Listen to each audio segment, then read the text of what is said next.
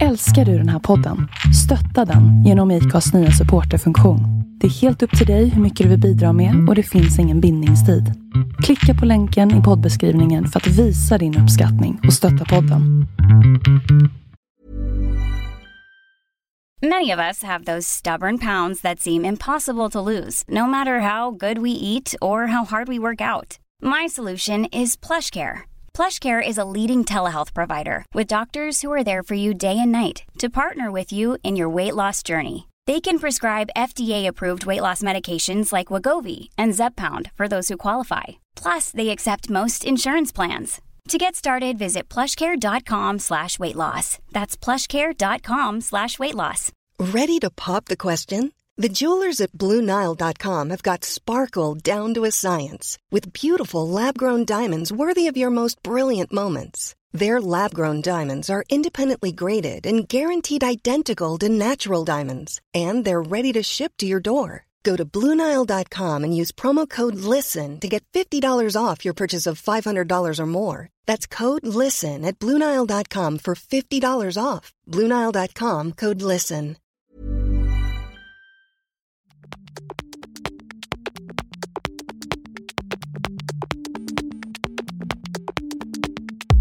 När jag träffar Marika Wagner för att spela in den här intervjun så har hon bara på den senaste månaden hunnit med att komma tvåa på Ötillö och även som lagkapten fört sitt lag över mållinjen på Nordic Islands Adventure Race där man tävlar från Stockholm till Finland via Åland.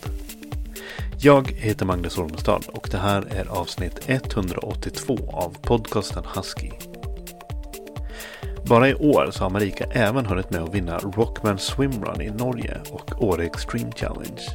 Och med hennes bakgrund inom triathlon, cykling, swimrun och adventure race så har ni nu ett långt och inspirerande avsnitt framför er.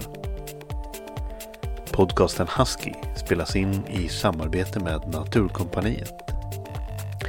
Mer information om det här avsnittet och om tidigare avsnitt hittar ni på husky podcast punkt com. Husky finns även på Facebook och Instagram. Kan du inte berätta om Backa först?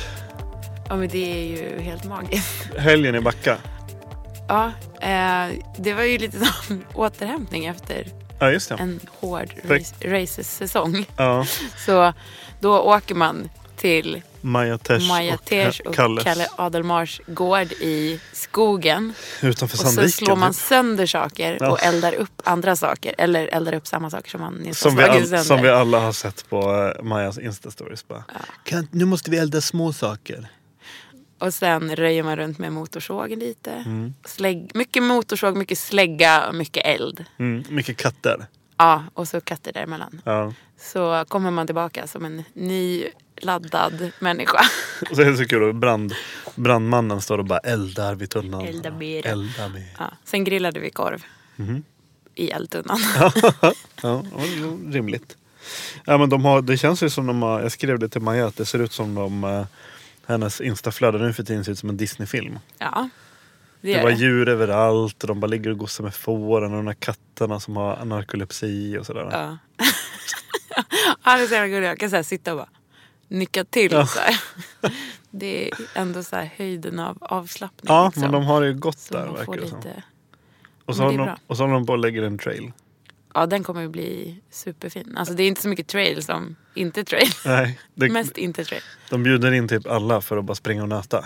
Ja, ja. Mm. Men jag vissa delar kommer inte bli trail. Det är fortsatt höga knän som gäller. Ja, så bra. Men hur lång blir slingan ungefär tror du? Eh, tvåhundra meter. Ja, exakt. Nej, den är nu två och en halv kilometer. Mm. Men den kommer byggas på i liksom mer och mera delar. Men är allt deras mark alltså?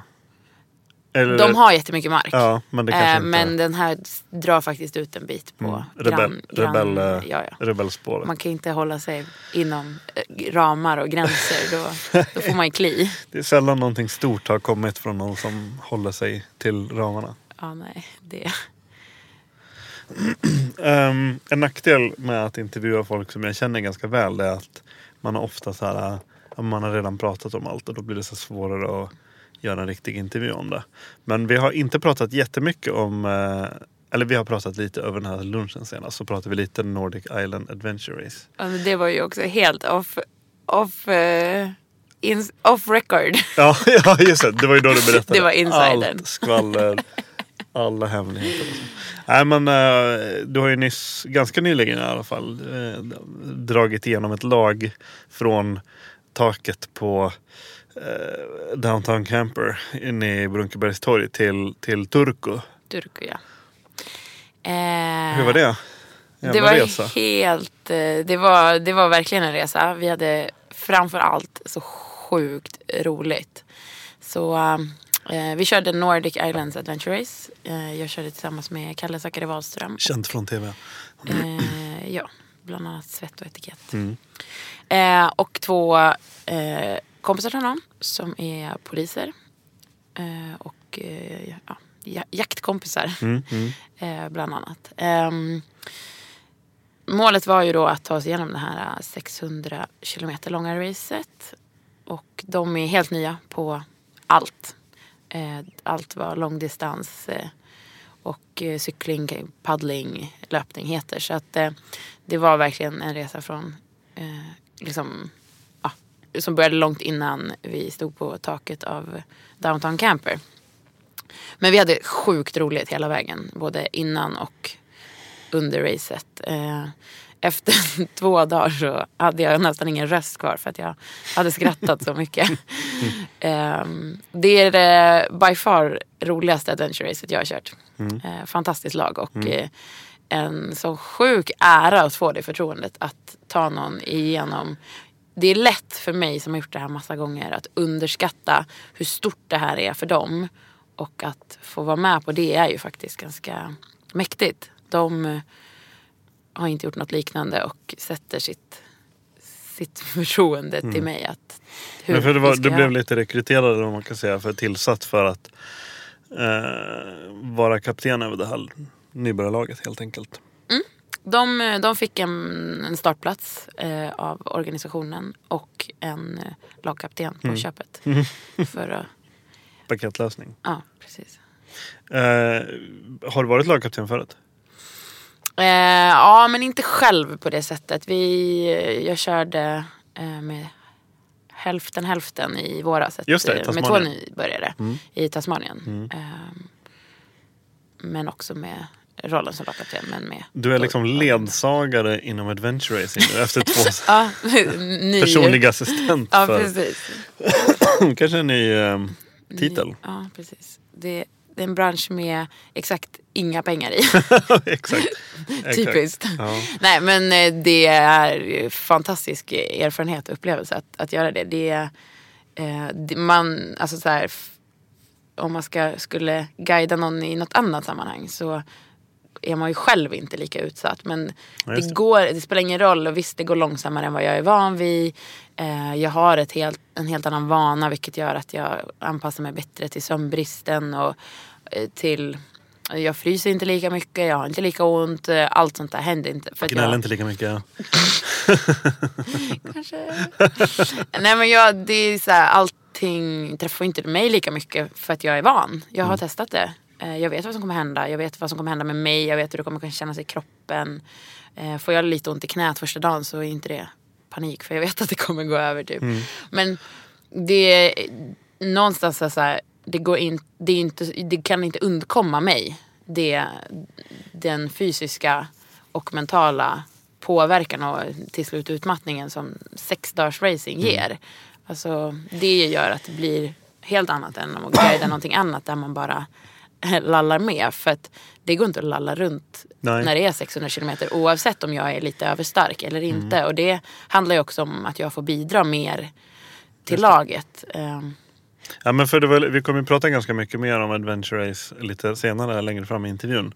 Men jag tänkte ändå att det var kul att börja med det här för att verkligen börja mitt i action-segmentet. Mm. Men för jag tänkte just på det underloppet, hur du... För å ena sidan så är det ett, som sagt, det är ett lugnare tempo rent krasst mot de flesta av dina tävlingar du har kört. Då har ni liksom typ siktats på pallen eller liksom så här, oh, verkligen ja. Legat och verkligen pressat er. Mm. Uh, och det ni gjorde ni inte nu, i alla fall inte tidsmässigt. Men det be- kanske inte, behöver kanske inte innebära att det här var vad ska man säga, inom citationstecken lättare race för dig, utan det var bara att det här var en annan typ av utmaning. Och det här innebär ju också att ni var kanske ute längre på banan än vad det skulle egentligen ha varit, så att det blev ja. det, utmaningen är bara, det är, inte, det är inte lättare eller mindre utmaningar, det är bara att det är andra utmaningar på ja, hade jag kört med mitt vanliga lag så hade vi gått i mål på, eller topplagen gick i mål på tre, tre dygn, och det hade mm. vi siktat på. Nu körde vi på fem och ett halvt dygn, så det är klart att det är längre. Sen har jag kört eh, snabba, hårda tävlingar eh, i sju dygn också, så att, men då, då blir det ju helt andra utmaningar också. Men, nej, men sen har man alltid lite fördel av att all, hela tiden under racet ligga liksom på rätt sida gränsen, att aldrig liksom mm. behöva pusha det. Det är bekvämt både fysiskt och mentalt. Kände du dig bekväm, komfortabel i så att säga ansvarsrollen också då? Att det var ändå, låg ändå lite på dina axlar att du skulle ta de här pajsarna i mål. Mm. Eh, det var lite press i det eh, som jag ändå upplevde under stunder. Framförallt i, i första dygnet var ganska pressat tidsmässigt. Vilket eh, jag inte tänkte på förrän det liksom började bli lite kärvt mm. att det också påverkar mig.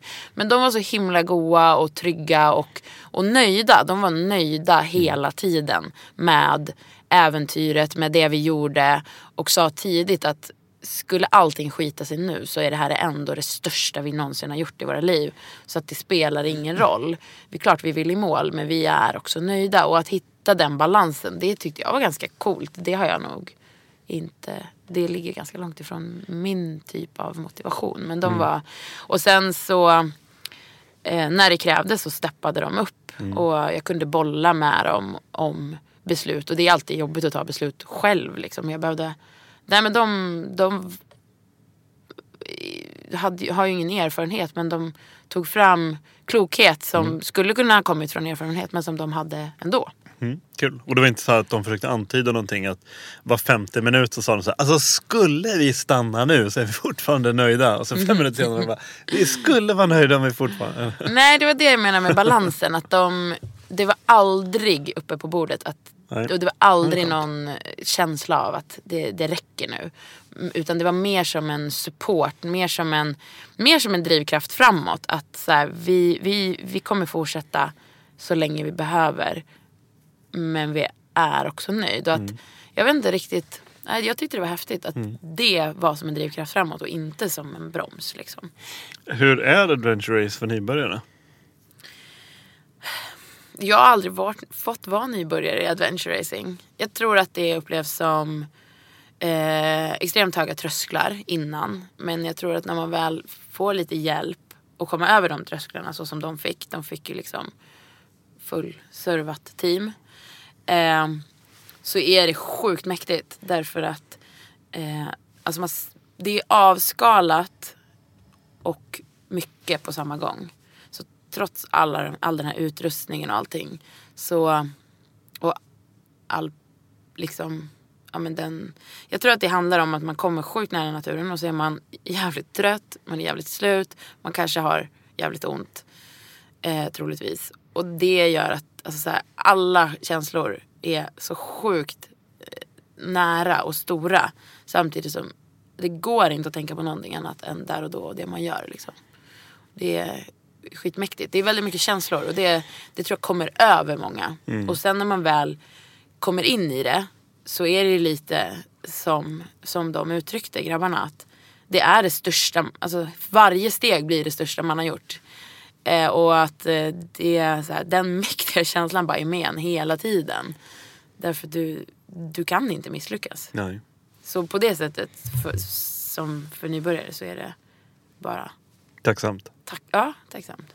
Det är någonting jag har hört från folk som har kört Adventure Race, just där att tjusningen att ett, kanske inte vid starten, men, men några timmar in i racet så upphör på något sätt världen att existera, utan det är bara...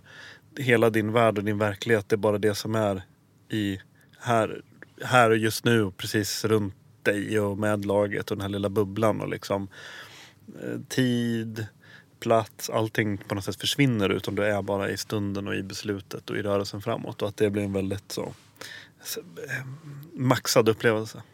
Det är skitstarkt. Det är jättestarkt och jättemaxat, och det börjar innan starten.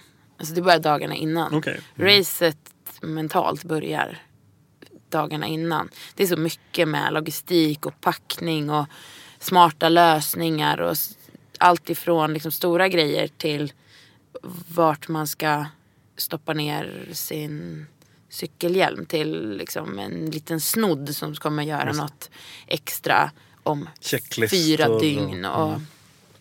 allting på rätt plats och sådär. Så att det börjar långt innan och man hittar fokuset. Uh, jag, jag är aldrig nervös innan ett adventure race för att man, jag har inte tid att vara mm. det liksom. Och på ett sätt så har man ju, det är liksom både mer kontroll och mindre kontroll än andra sporter. Därför att du har, det är så mycket som du kan påverka och det har du, får du lov att påverka så, i så otroligt stor utsträckning. Och sen så är det så mycket som du absolut inte kan påverka och det hör till också. Eh, det laget som vinner ett adventure race är ju inte det laget som inte har haft problem eller fuck-ups på vägen, utan det är ju det laget som har hanterat, hanterat dem. Både mentalt och rent praktiskt liksom, som har löst sitt problem och inte deppat ihop av det. Mm. Och det är ju det absolut mäktigaste. Uh, det påminner mig om ett så här, favoritcitat ifrån Bruce Lee om att uh, a true martial artist doesn't get nervous, he gets ready. Ja, precis. Och i adventure racing har du liksom inget bli... val. Nej, precis. Man måste bara, nu är man redo. Ja. Vad ville du bli när du var liten? Eh, jag hade, så här, jag, när man tänker tillbaka på det, jag hade också ingen så här, super, superdröm som jag. Det var lite olika. Om jag skulle samla ihop alla kompisars, mina vännerböcker, mm. så står det nog olika i alla dem. Eh, tills jag var typ högstadiet. Mm. Då började det ändå handla om brandman eller möjligtvis vård. Mm. Något om vårdnadsyrke i alla fall. Var, var kommer du ifrån? Var har du vuxit upp någonstans? Vilda Väsby. Vilda Väsby. Upplands Visby. Upplands Väsby. Eh, från orten. Hur är, hur är det då? Att växa upp där?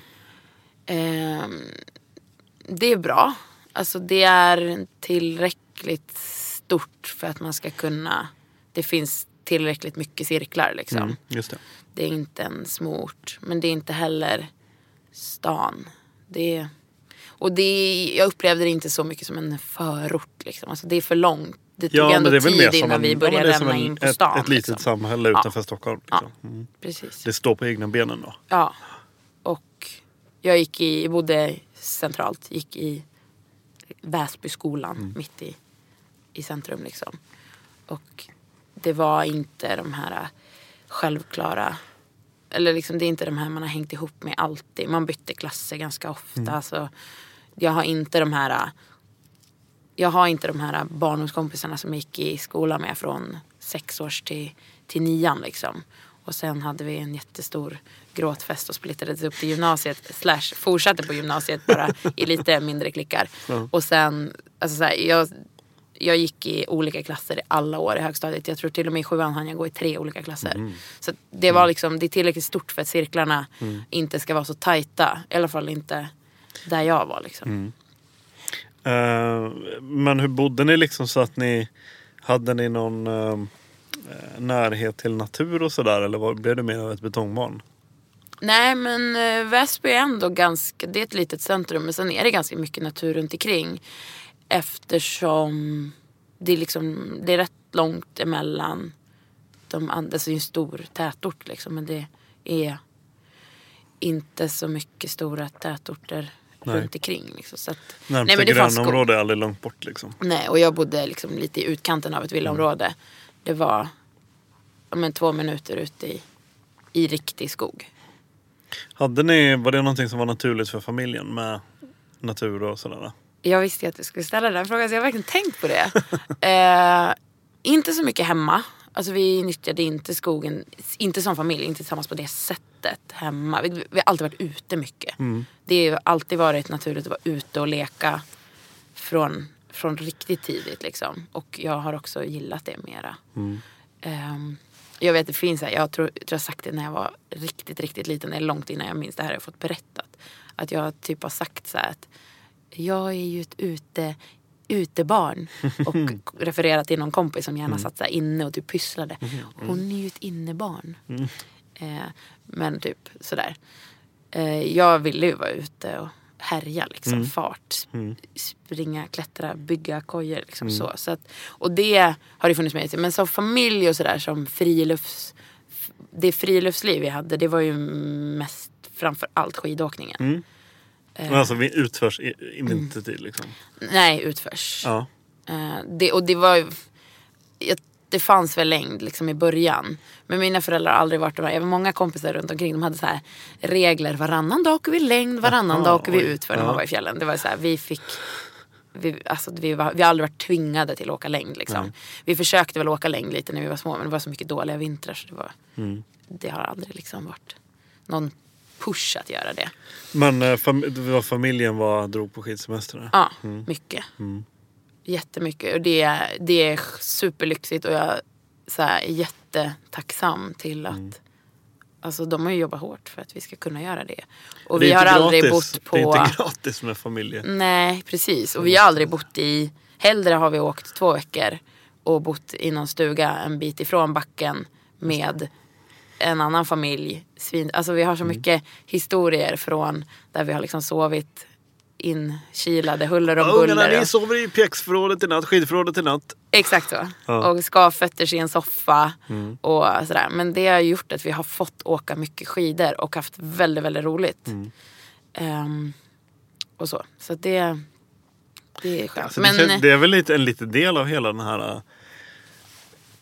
den här skidkulturen, att det ska vara lite så här, man ska knö ihop sig och det ska vara lite lite vilda västern i, i värmestugan eller vad ja, heter det, stugan det. Och så här. Ja men precis, det är grejer överallt mm. och man liksom så här. För mig hör de grejerna ja, ihop precis. jätte jättemycket ja. Och också vi har aldrig käkat liksom på restaurang i backen. Vi har alltid haft mackor i värmestugan. Inte så mycket ja, för en ekonomisk orsak tror jag, utan mera för att dels för att det hörde till mm. och dels för att vi hinner man åka med skidor. Ja, vi, vi hade liksom ett, ett öpp, drop-in lunch liksom. Mm. Så att alla kom, det var så här, okej, okay, mellan tolv och ett kommer vi sitta i värmestugan. Det vore bra om ni dyker upp någon gång då emellan. Ja. Och så typ kom man in, i bästa fall tog man av sig skidorna utanför. Det var nästan drive-through på, på mackorna och så... Eh, i farten liksom, och sen på ut igen.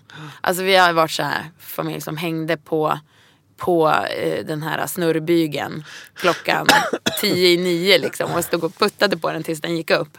Och sen hela dagen eh, macka i farten, åka åka åka åka och sen kvällsåkning tills det stängde.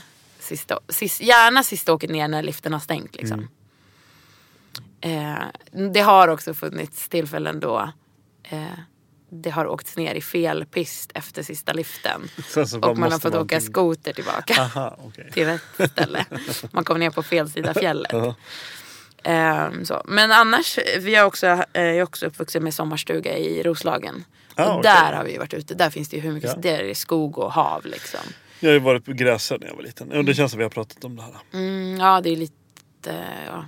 uppåt i alla fall, mm. men ehm, ja men med båt, mm. inte liksom segelbåt eller sådär, utan mer en liten båt för att kunna komma ut på kobbar och bara vara. Men då liksom. Har du ju väldigt mycket av den här alltså från eh, barndomen liksom, du har lite av de här vyerna och känslorna i dig liksom. Ja, men man var, var ute. Men även eh, sport och träning och sådär, för att du har ju hållit på, du började väl ganska tidigt att hålla på mycket med så här olika sporter och så. Mm. Var, var det också någonting som kom lite naturligt hemifrån? Ja, absolut. Ehm, båda mina föräldrar var väl, har väl så här sporter. Vi är inte det här orienteringsfamilj eller så här, nu ska alla åka längdskidor. Utan det är mer aktiv mm. familj. Och mina, båda mina föräldrar har ju eh, sportat som unga. Framförallt eh, eh, pappa har, har väl hållit på och sådär. Um, men inte längre när vi var små. Um, utan då, då har det varit fullt, fullt fokus på våra, våra aktiviteter liksom. Och det, det har ju också varit något fint som vi har fått. Att vi har fått göra vad vi vill och sådär. Mm. Men jag, jag fastnade, jag har inte tävlat eller fo- satsat när jag var liten. Nej. Jag har testat på eh, jättemycket olika. Och, eh, blev det mer soloidrottare än lagidrottare för dig? Eh, ja, eh, jag gjorde någon kort eh, fotbolls... Eh, grej där liksom, men jag tror att det var mest för att jag inte satsade, så det är svårt att mm. hoppa in och hoppa ut och testa. Alltså, soloidrott var det som var mer tillgängligt om man hade, var nyfiken och ville testa på, för då mm. det är ju mera öppet liksom. Det ja, men du slängs, som i fotboll så längs du in i ett sammanhang, alltså de andra kanske har hållit på längre och har en annan, mm. ligger på en annan nivå, en annan. Där missar man ju tåget om man svårt. Inte börjar Precis. När man är pytteliten. Ja, liksom. Särskilt i Stockholm. Jag tycker det verkar lite obehagligt. Alltså. Ja, det, ja, det är väldigt synd. Mm. Jag tror också att många, alltså sådär, lagidrott ger ju sjukt många fler värden mm. också. Ja. Om, man, om mm. man har en bra ledare. Eh, men alla kanske inte mognar för det när man är fem liksom. Nej, så missar det, jag man tycker det tåget. Det är så mycket... Uh, nu så här, utdelar jag så här, anklagelser till höger och vänster, men jag, jag blir lite avskräckt av, det är så mycket inom uh, det är väldigt mycket positivt, otroligt mycket positivt inom lagidrotten och just så här, fotboll och hockey, de här stora, men jag tycker det är så mycket dy som dyker upp och det är så dåligt med bra förebilder tycker jag mm. och det, är som, det blir en sån konstig satsning och jag tycker att det blir väldigt uh, ja, jag vet inte. Jag kanske har fått fel bild av allting. Men, men jag förhåller mig lite avvaktande mot mm. det där. Nu när jag har en liten kille så skulle jag kanske inte... Ja, nej, jag, jag ska inte säga något mer. Det kommer bara låta konstigt. Nej, han får ju såklart jag... göra vad han vill. Ja. Men, men det är inte så att jag bara känner att bara, oh, han måste spela fotboll för att det kom, han kommer lära sig så mycket. Jag tycker att det är så mycket... Nej, jag vet inte riktigt. Jag förstår den tanken. Och det är nog en tanke som jag kommer... Om jag skulle... får barn tänka ja. Också, men jag tror den fördelen med lagidrott, alltså det här sammanhanget man får och sam- den kan man få i en individuell idrott också. Mm. Eh, jag har jobbat eh, i en simklubb och där tränar man ju också ja, det är ju typ som en lagsport nästan. Det är, ja, ja, precis. Man tävlar mm. individuellt och det ställer ännu högre krav på hur man är som teamplayer tror jag, mm. där man ska tä- vara konkurrenter på tävling men lagkamrater all annan tid. Mm. Och kan man landa i det som människa så tror jag man blir mm. en stor person. Mm. Och man får ju alla fördelarna på köpet liksom. Mm. Och där i många individuella sporter så blandar man ju tjejer och killar. Och det tror jag är en starkare grupp för alla. Ja, absolut. Slipper man det här tränings- eller omklädningsrums... Det blir så mycket förväntningar på homogena grupper som ja. Inte gynnar någon. Verkligen. Ja, det där är intressant. Det får man prata om i en annan podd någon gång. När du startar Husky föräldrapodden. Precis. Jag, jag återkommer om skitlång tid. uh, men när du har... Blev det någon gång så här att du började identifiera dig lite mer så här... Ja, men jag är den som... Alltså träning och idrott blev väldigt viktigt för dig. Att det blev liksom... Ja, men det här är någon, jag är en sån som typ... tränar och håller på med sport, eller jag är simmare, jag är cyklist eller jag är så. Oh ja, fast väldigt sent. Alltså det är inte kopplat till barn. Alltså nej. Nu hoppade vi liksom. Ja, det var så pass. Inte tjugo år men femton år framåt i tiden ja, ja. Liksom. Mm, mm, mm. Um, det tog det var sent. Mm, uh, och mm. när jag väl gjorde det så var det liksom som ah, det var lite ja. Det jag skulle ha gjort hela tiden. Okej, okej. Och vid, vilket, vid vilken sport var det då? Triathlon. Det var triathlon. Mm. Hur kom du in på... För triathlon var, blev väl på något sätt din första av de här... Vad ska man säga? Husky-sporterna. Mina... Ja. Så var väl triathlon den första? Ja, det var det. Hur gammal var du då när du började med det? Ja, nitton tjugo. Mm. Mm. Alltså, och vid vilka år är vi då? Då är vi ju alltså tjugohundrasju. Ja, okej, okej. Typ. Mm, mm. Mm. Men var, var det lite... Ja, det måste ju ha varit innan Lisan och den effekten. Ja, alltså. Det är det faktiskt. Mm, mm. Det är det. Um, då, så att jag visste ju inte vad triathlon var. Nej. Um, men jag du, du, visste är ju lite vem, så... du visste inte ens vem kolting var då? Nej, nej, fast det fick jag ganska snabbt eh, grepp om. Eh,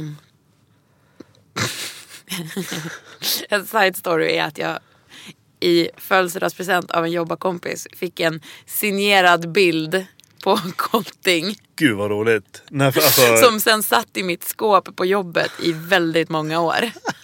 Och var där det... stod det eh, grattis Marika, lev drömmen. Lev drömmen. Ett, ett kött, lev drömmen. Ja men vad roligt. Och det här var liksom så här innan... Eh... Det var länge sedan alltså. Det var länge sedan. Det var inte det var... förra året. Nej, nej. Vill du ha en, skulle du vilja ha en? Jag kanske kan fixa en sån ny en bild. Ny? Ja, ja, precis. Um, var det den här nakenbilden från uh, omslaget av hans bok när han springer? Så. Nej, det var faktiskt inte, men den är liknande. Ja, okay. Utmanande. Mm. Mm. Ja. Mm. Oh, ja. Ha, ha, roligt. Men jag vet inte om det finns bilder på honom. Som inte är utmanande? I, som, där han har tröja på sig. Nej. Jag är de osäker. Är bort, de är bortcensurerade. Mm. Träffade honom nu senast på Ötillö? Mm. Mm. Han var lika peppad som vanligt. Ja, det är men exakt. Han är ju mister Pepp. Men jag saknade Elin. Just ja. Hon, eh, när som helst så får hon väl kläcka ur sig. Ja. Spännande. Colting baby. Ny hashtag. Vad är det här med att vi kommer in på barn hela tiden? Ja, men, kan vi släppa det nu? Ja, det, är ju, det blir ju Husky baby-podden. Pappa-podden snart. Um, när du... Du fastnade lite för triathlon och så här. Jag tänkte mm. så här, vad är det liksom, hur viktigt är, för ibland kan man hålla på med en sport för att den är, eller jag antar att antingen håller man på med en sport för att det är kul, man bara, ja men jag tycker att det här är roligt, spelar inte så stor roll ifall det är bra eller inte. Men ibland, och kanske för vissa personer, då är det viktigt att man bara, ja men att man triggas av att jag märkte att fan det här är ju, jag har en tal- något av en talang. Man behöver inte vara ett underbarn. Men man kan känna att det här kommer väldigt naturligt för mig. Jag har någon liten slags talang för det här. Har det varit viktigt för dig? Har du någon gång märkt det här? Att ja, men det här har jag en talang för. Det här, cykling, wow, fan det här. Jag fattar det här, det går bra. Mm. Simning, det går bra. Nej, men jag eh, skulle nog absolut inte utmana mig som, utmåla mig som någon form av talang inom någon av grenarna i triathlon. Men däremot det som jag tilltalades av, det är all shopping som och, är i triathlon. Nej, absolut inte heller. Vilket jag redan då tyckte var too much gear. Och sen Sen vet jag fasen vad som hände på vägen. um, Nu har jag en sån här bonad hemma att home is where you keep your gear. Det är typ, om någon vill brodera en sån till mig så jag har sett en så jäkla rolig North Face North Face t-shirt där det står is home, home is where I home is where my, och sen så är det en bild på en sån här North Face duffelbag. Ja. Is. Det är ju fint. Är ju. Nej, men det jag tilltalades av var eh, möjligheten att få utlopp för mitt fokus och min, det jag har talang för, det är att jobba jävligt hårt för mm. något som jag vill. Och eh, det här kom egentligen, om jag nu faktiskt gör en liten tidsaxel på sittande rumpa, mm. att det kom precis i samband med att jag hade uppnått ett annat mål. Och det var att få ett jobb som brandman. Och när jag liksom hade checkat av den boxen, så då började jag med triathlon. Och det är egentligen... Jag kopplade inte ihop någon så då. Det var inte så att jag letade efter ett nytt mål. Men nu när jag tänker på tidsaxeln så var det så. Mm. Och jag fick utlopp för att kunna f- fokusera och jobba jäkligt hårt. Och det, det tycker jag är kul. Det tycker jag är jätteroligt. Det är absolut inte något... Det, ja, men det är det jag är bra på. Mm. Då måste jag då, innan jag glömmer bort det, så måste jag tipsa då om, som vi pratade om innan den här intervjun, eh, mentala mästare. Visst jag mm. Mm. Eh, du, tips om Mentala Mästare, en, pod, en annan podcast där du har varit i intervjun, som jag kan rekommendera. Om man vill höra mer om Marika så ska man lyssna på den. Jag länkar till den. Mm. Det var en fantastisk podd att spela mm. in. Mm. Därför att, vilket jag hoppas hörs och framgår i den podden, Eva-Marie som är mentaltränare och eh, driver den podden, hon gjorde som en live coachning av mig.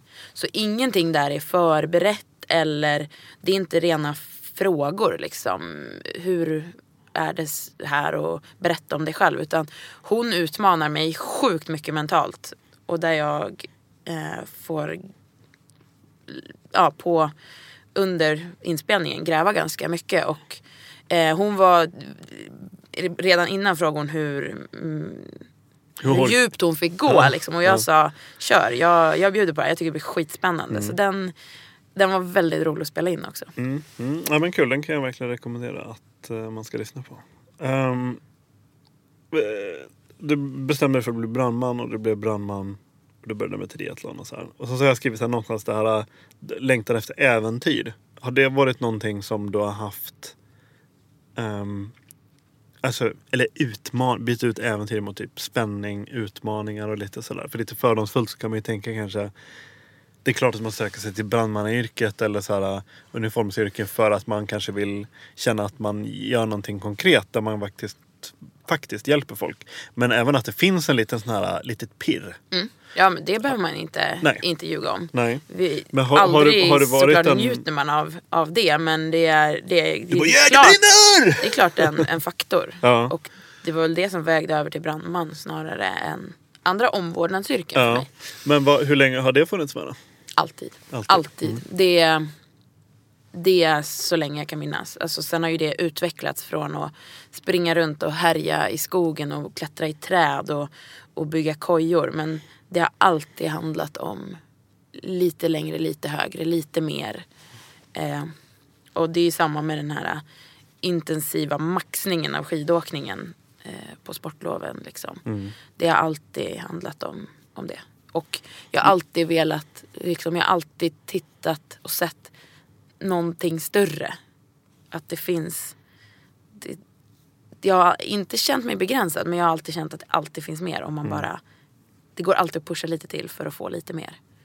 Eh, åker man i pisten så finns det en skog utanför. Mm. Åker man i jag skogen så finns skogsman. Det en annan skog. Mm. Ja, det är mer skog än inte. Mm. Mm. Och eh, när jag varit ute och härjat i skogen så kan man alltid gå lite längre. Eh, jag tror till och med att vi Eh, på somrarna ibland typ bara drog ut i skogen och sprang för att gå vilse, för att det skulle vara lite spännande att inte hitta hem. Eh, det var så här, det är sånt som föräldrar älskar sånt. Ja, oh, gud. um, brandmanyrket kommer vi också att uh, återkomma till lite grann. Men, men vad, vad var det som du gick igång med med triathlon? Vad drev dig inom triathlon? Alltså det var själva satsningen i sig. Ja. Att få, få jobba väldigt hårt. Och triathlon är väldigt tacksam som sport så. Därför att det finns, det finns mycket saker... Mycket variabler att vrida på. Ja, precis. Och det finns mycket saker man är dålig på. Så det finns mycket man kan bli bättre på. Mm. Och eh, men det går, och man får träna väldigt mycket. För att det går att träna mycket mer när man har tre sporter än mm. som löpare. En löpare som tränar mycket. En elitlöpare tränar ju fortfarande kanske färre timmar än vad en triatlet gör. Även om man springer väldigt, väldigt mycket mer. Mm. Så det går ju inte att springa hur mycket som helst. Det finns en begränsning även för de allra, allra bästa. Liksom. Och variationerna Medans... blir helt annorlunda i såväl ja. träning som upplevelse. Mm. Nej, men man kan... Det går att... Sen... Nej, men det går att, att satsa väldigt hårt om man mm. vill. Men samtidigt som sammanhanget i triathlon eh, är... väldigt välkomnande eh, och det går ganska fort och, och liksom, tyckte jag i alla fall, komma in i, i det finns en ganska som aktiv klubbverksamhet som är ganska stadig, människor håller på med sporterna länge och men jag tror vissa kanske upplever som triatleter att det är lite eh, ska vara på ett visst sätt och man ska ha vissa grejer och så här. Jag upplevde verkligen inte det när jag började mm. utan det var man kom in i ett sammanhang väldigt fort där man fick vara en del av, av den här klubben. Där vissa var nybörjare, vissa hade hållit på i tjugo år men hade absolut inga ambitioner om att satsa. Och, och sen var vi en liten klick, lite yngre, som, mm. som faktiskt satsade ganska hårt. Mm, kul. Men väl, vi var ändå tillsammans med alla. Liksom. Mm. Ja, mm. Det var... Alla nivåer var tillsammans. Liksom, så att det var, och mycket erfarenheter som folk gärna delade med sig av. Jag kör ju alltid från noll till allt på en gång. Så då, då behöver man ju gärna ta mycket erfarenheter och tips från du, andra. Du var med. Varför gör man så? Varför gör man så? Varför gör man så? Ja, men lite fråga. Så. Eller hur gör man? Ja, frågar. Ja, men allt jag ser och så här. Och också eh, tar efter ganska enkelt. Mm. Vilket ibland gör det. Jag kan snöa in mig på en grej så här, som jag jag försöker att kunna veta varför också, så att jag inte mm. står där och jo, för det har den och den sagt. Du, det är för viktigt det att se lite... saker i sitt sammanhang. Ja. Mm. Eh, nej men jag jag tvekade inte en sekund när jag jag var på en simträning. Tränaren berättade att det var tävling på lördag. Vilka ska med? Jag ser mig själv räcka upp handen. Och bara, jag! Och han tittade lite tveksamt och sa, jaha, vad kul. Eh, vad roligt. Eh, har du en bra cykel? Jajamän. Jag hade ingen aning om ens vad en bra cykel var. Jag visste inte vad han menade. Aldrig sett en tempocykel i hela mitt liv. Jag visste liksom inte vad det var. Jag hade ingen relation till cykling. Mer än att jag hade en hybridcykel som jag cyklade till skolan. Som jag tyckte var rätt så bra. Den rullade ju mm. bra. Eh, och jag cyklade genom skogen till, till brandplugget varje dag. Mm. Så att när han frågade om jag hade en bra cykel så tänkte jag, jo men den är ju bra. Köpte den faktiskt på en cykelaffär. Mm. Och då hade jag bytt upp mig från min, den cykeln jag hade innan det var en, samma cykel som jag fick när jag fyllde tolv. Det var min första cykel som inte var en barncykel liksom. Mm. Så att det här var ju ändå ett stort oh, ja, steg shit. Liksom. Ja. Så att, men, och sen när jag kom till tävlingen så insåg jag att det var inte riktigt det han menade med bra cykel. Då såg jag ju på de andra att mm. det fanns en värld som jag inte hade stött på tidigare, som var lite ny. Men du blev inte avskräckt? Nej, nej, absolut inte. Och de blev inte avskräckta heller? Eh, det var de säkert, men de blev inte av med mig ändå. De försökte. Nej då, det var superstöttande. Mm. Och sen köpte jag en racer och fick... Fick vara med på långpassen också. Det hade varit lite tufft att vara med på långpassen med hybridhojen. Eh, vad, vad tog du med dig, i, eller vad har du tagit med dig, eller vad tog du med dig från triathlon? Liksom vad, har du lagt det på hyllan? Kommer du kunna göra en comeback inom triathlon? Eller nej, liksom vad... eller kan. Det skulle mm. jag väl säkert kunna om jag ville, men jag har absolut ingen drivkraft nej, till det. Eh, för som sagt, det var inte själva sporten. Jag drivs inte jättemycket av att springa eh, tio kilometer platt. Jätte, jättefort. Eh, och var inte heller så bra på det. Mm. Eh, alltså jag älskar ju simningen.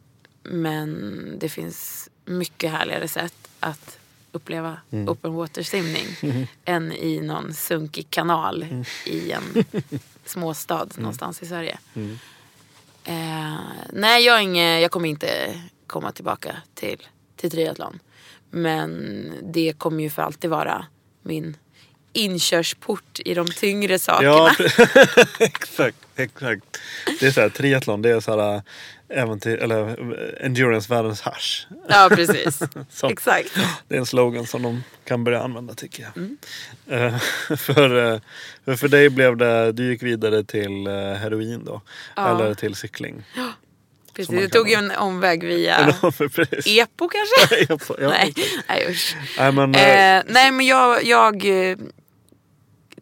tog en, en sidoväg mm. via att jag kattade ner på antalet grenar mm. och började bara cykla landsväg. Mm. Och det var faktiskt för att jag upptäckte att det var det jag, av de tre grenarna jag var bäst på. Ah, okay, okay. Så det var lite talang där du märkte att... Ja, uh. men och det... Det hade jag för mig mycket mer än de andra grejerna. Och det tror jag är för att simning och löpning kanske kräver lite mera, inte talang, men det kräver lite mera förutsättningar. Medan cykel betalar sig hårt jobb mycket, mm. mycket mm. mer. Eh, på ett helt annat sätt. Ju mm. hårdare du sliter, desto bättre blir du på att cykla. Punkt. Var det i de här omständigheterna som du träffade Sara Penton första gången? Ja, eh, efter ett tag...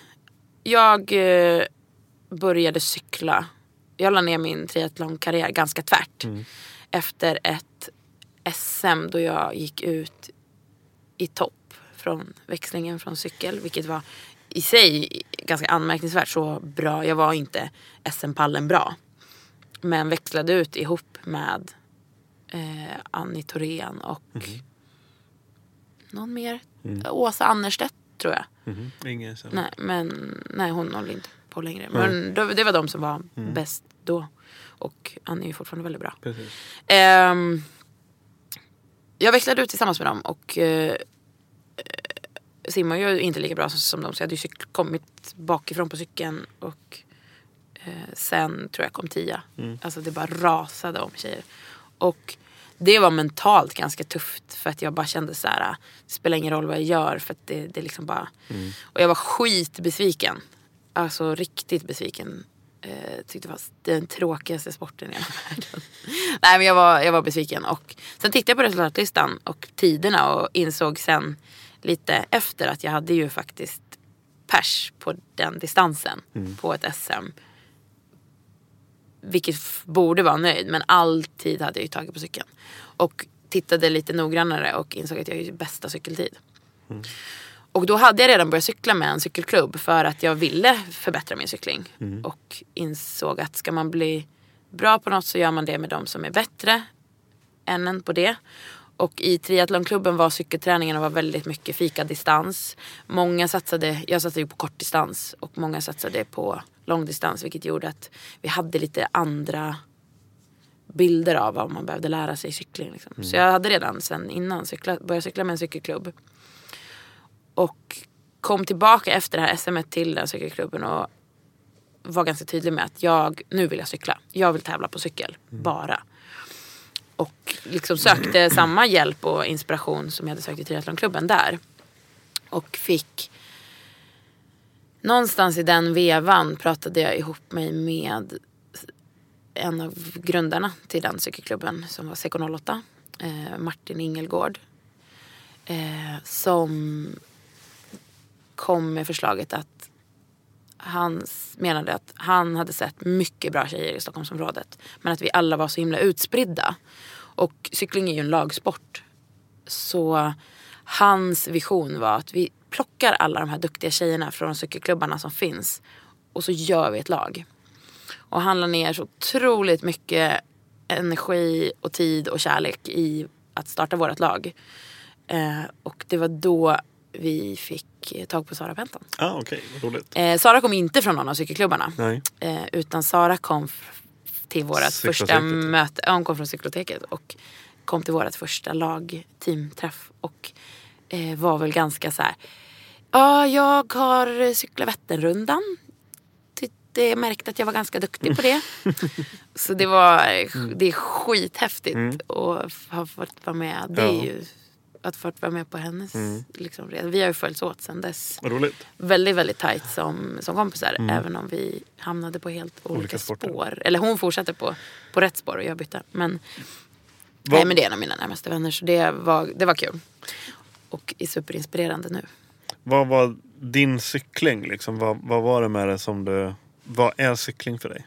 Det är lagsporten, taktiken. Det var, eller jag började ju med det för att jag tyckte att jag var ganska bra på det. Eh, cykling är ganska mycket kraft och fart som jag tyckte var superhärligt, roligt. Eh, ja, men som sagt, det är, det är mycket träning och mycket träning ger mycket resultat. Det är ganska direkt så. Det är ganska mm. linjärt i sin... Just eh, ju mer du tränar desto bättre mm. blir du. Eh, och jag menar, man kan kötta lite. Det tycker jag är kul liksom. Vet du, när jag pratade med Sara just där att det är en väldigt det är en väldigt blandning mellan det här, det är väldigt elegant liksom och så här eh, stiligt och lite så här vad ska man säga lite så här gentlemannasport samtidigt som det är jävligt rått och brutalt och Mm. Ja, men våldsamt liksom. Det, det är en ganska häftig korsning. Jag har nog mest sett och tilltalats av den råa, råa mm. sidan. Um, men också anpassat mig mm. till stilreglerna. Mm. För att få vara med och leka. Ja, exakt. Färg, färg på strumpor, rätt längd på strumpor. Jo, ja. Hjälmen aldrig mer än annan. Det är skitjobbigt att det går trend i strumporna. Man måste köpa nya strumpor hela Herregud, fucking jäkla tiden. Någon måste ta ett ansvar och ja, sätta standarden. Fast det är så skönt nu när man blir med multisporten. Nu kan man cykla i yllesockor och, och bara skylla på multisporten. Perfekt. Nej men eh, cyklingen, sen det som jag liksom verkligen föll för med cyklingen när jag började lära mig cyklingen, det är ju laggrejen och eh, taktikåkningen och liksom kombinationen av stenhård racing med extremt mycket tankekraft. Mm. Du måste hela tiden tänka, veta var du är, planera framåt. Vad ska vi göra? Vad kan vi göra? Vad har vi för möjligheter? Vilken är bäst? Vad är hon bra på? Vad är hon bra på? Hur ska vi göra i det här läget? Och så jobba tillsammans med ditt lag.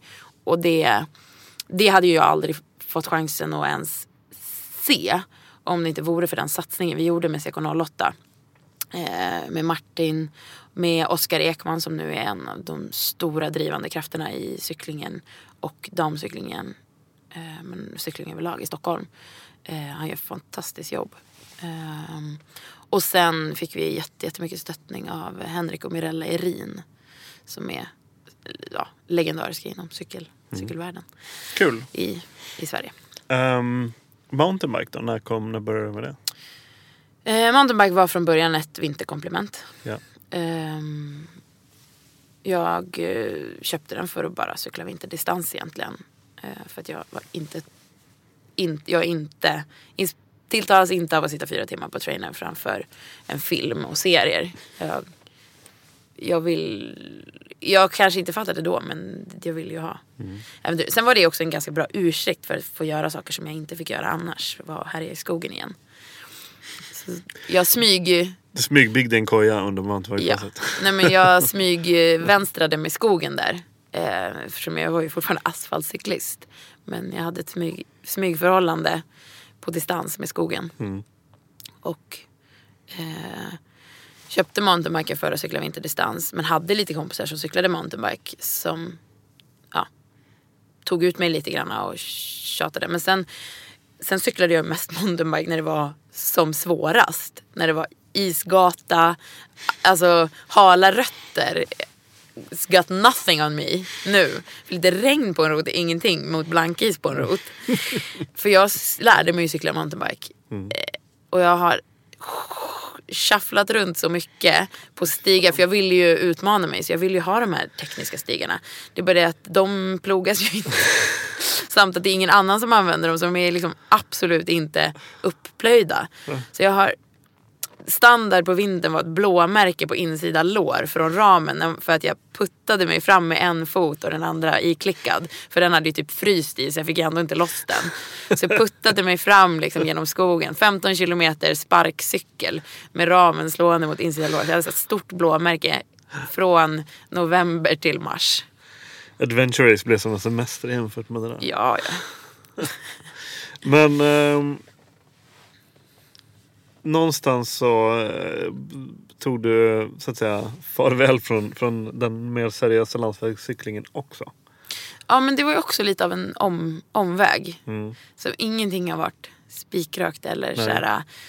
Ja, från triathlon så testar man på lite multi, alltså det har inte varit så. Nej. Utan för mig, det som hände var att jag började jobba ihop med Jesper Mars som är en av, en av de fyra. Original Four. Fantastic Four.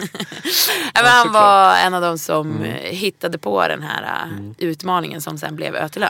Med sin bror Mats. Yes. Jag och Jesper jobbade ihop. Mm. Och eh, han var ju uthållighetsidrottare. Och när jag kom in i hans grupp på brandstation så tror jag att han fick det ganska... Ja, men det blev kul för han för mm. att det var helt plötsligt någon som också ville springa lite, som kanske ville någonting annat än mm. eh, att spela innebandy. Eh, även om vi gjorde det också. Eh, vi sprang lite ihop och sådär. Och han började tjata på mig ganska tidigt om eh, Ötillö. Och jag var nej. För att jag höll ju på med min lilla satsning där. Och var verkligen... Nej, för i början höll jag på med triathlon då. Jag började jobba där innan jag hade gått över till cyklingen. Och var så här, nej men jag håller på med triathlon, jag är seriös. Jag höll på med kortdistans. Den långa som jag övar passade inte mig i träningen. Och jag var väldigt bestämd på att ska man bli bra på någonting så måste man foka lite på det. Så att jag sa nej och nej och nej. Och han tjatade och tjatade och tjatade. Och sen så vek jag ner mig för tjatet i samma veva som jag hade slutat att löpträna överhuvudtaget. Så det slutade med att jag körde Ötillö första gången tjugohundratretton. Mm. Han eh, fick ut mig som volontär tjugotolv. Ah, okay, okay, okay. Och det var väl ett strategi, ja. En del i hans strategiarbete mm. för att tjugotretton, det var mig. Då jag började med Husky, med tjugotretton. Mm. Du ser, magiskt år. Mm, det var viktiga precis. Steg togs exakt, det året. Exakt. Väldigt många viktiga steg togs för mig mellan Sandhamn och ute. Och ja, de då, viktiga då kör, då stegen... Då körde du hela racet mm. tjugotretton tillsammans med... Björn Rosenthal.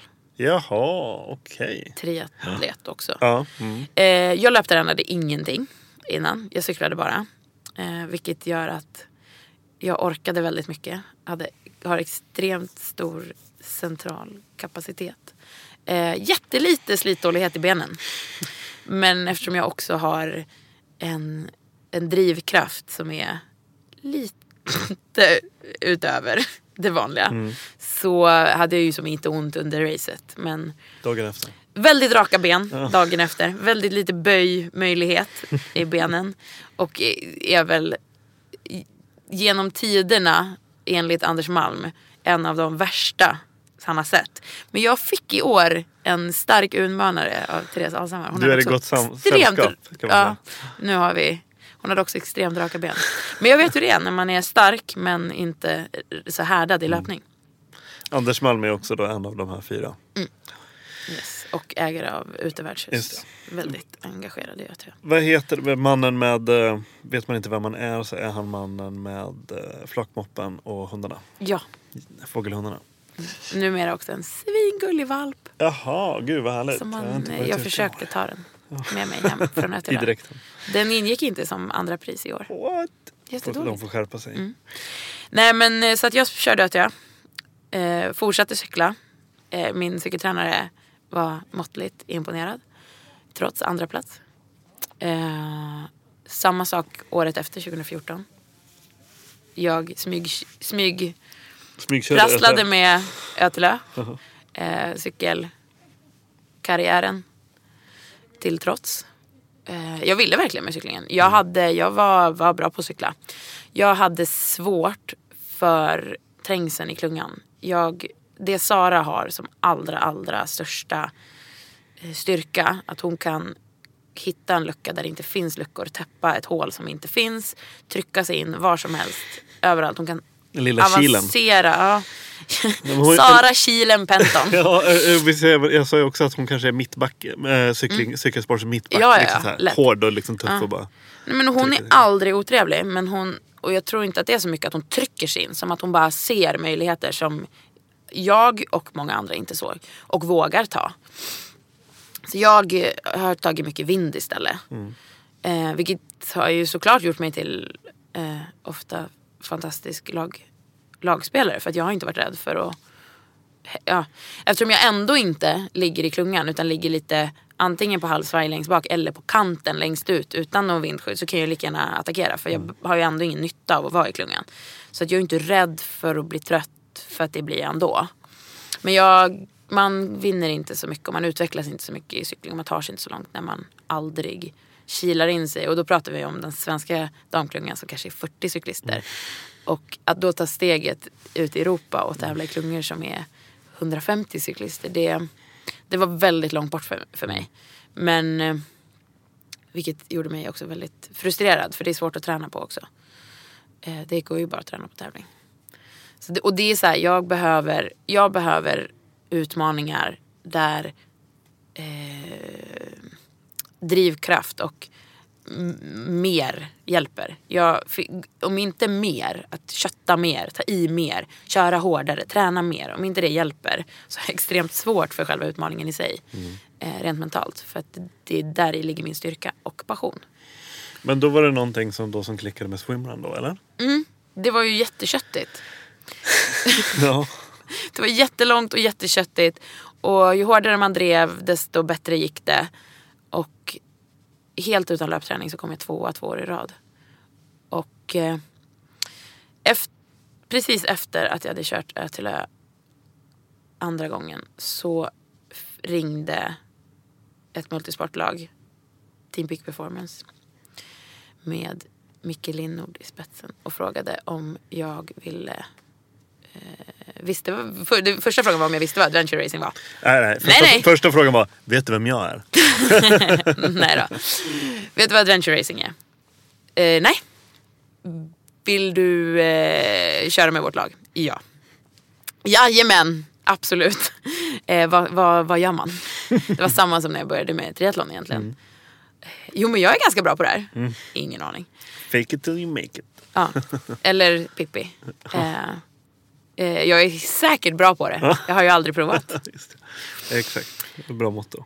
Det kan jag säkert. Ja, nej men så att jag... Och jag var absolut egentligen inte eh, i stånd att eh, släppa cyklingen. Jag hade inte tänkt att göra det.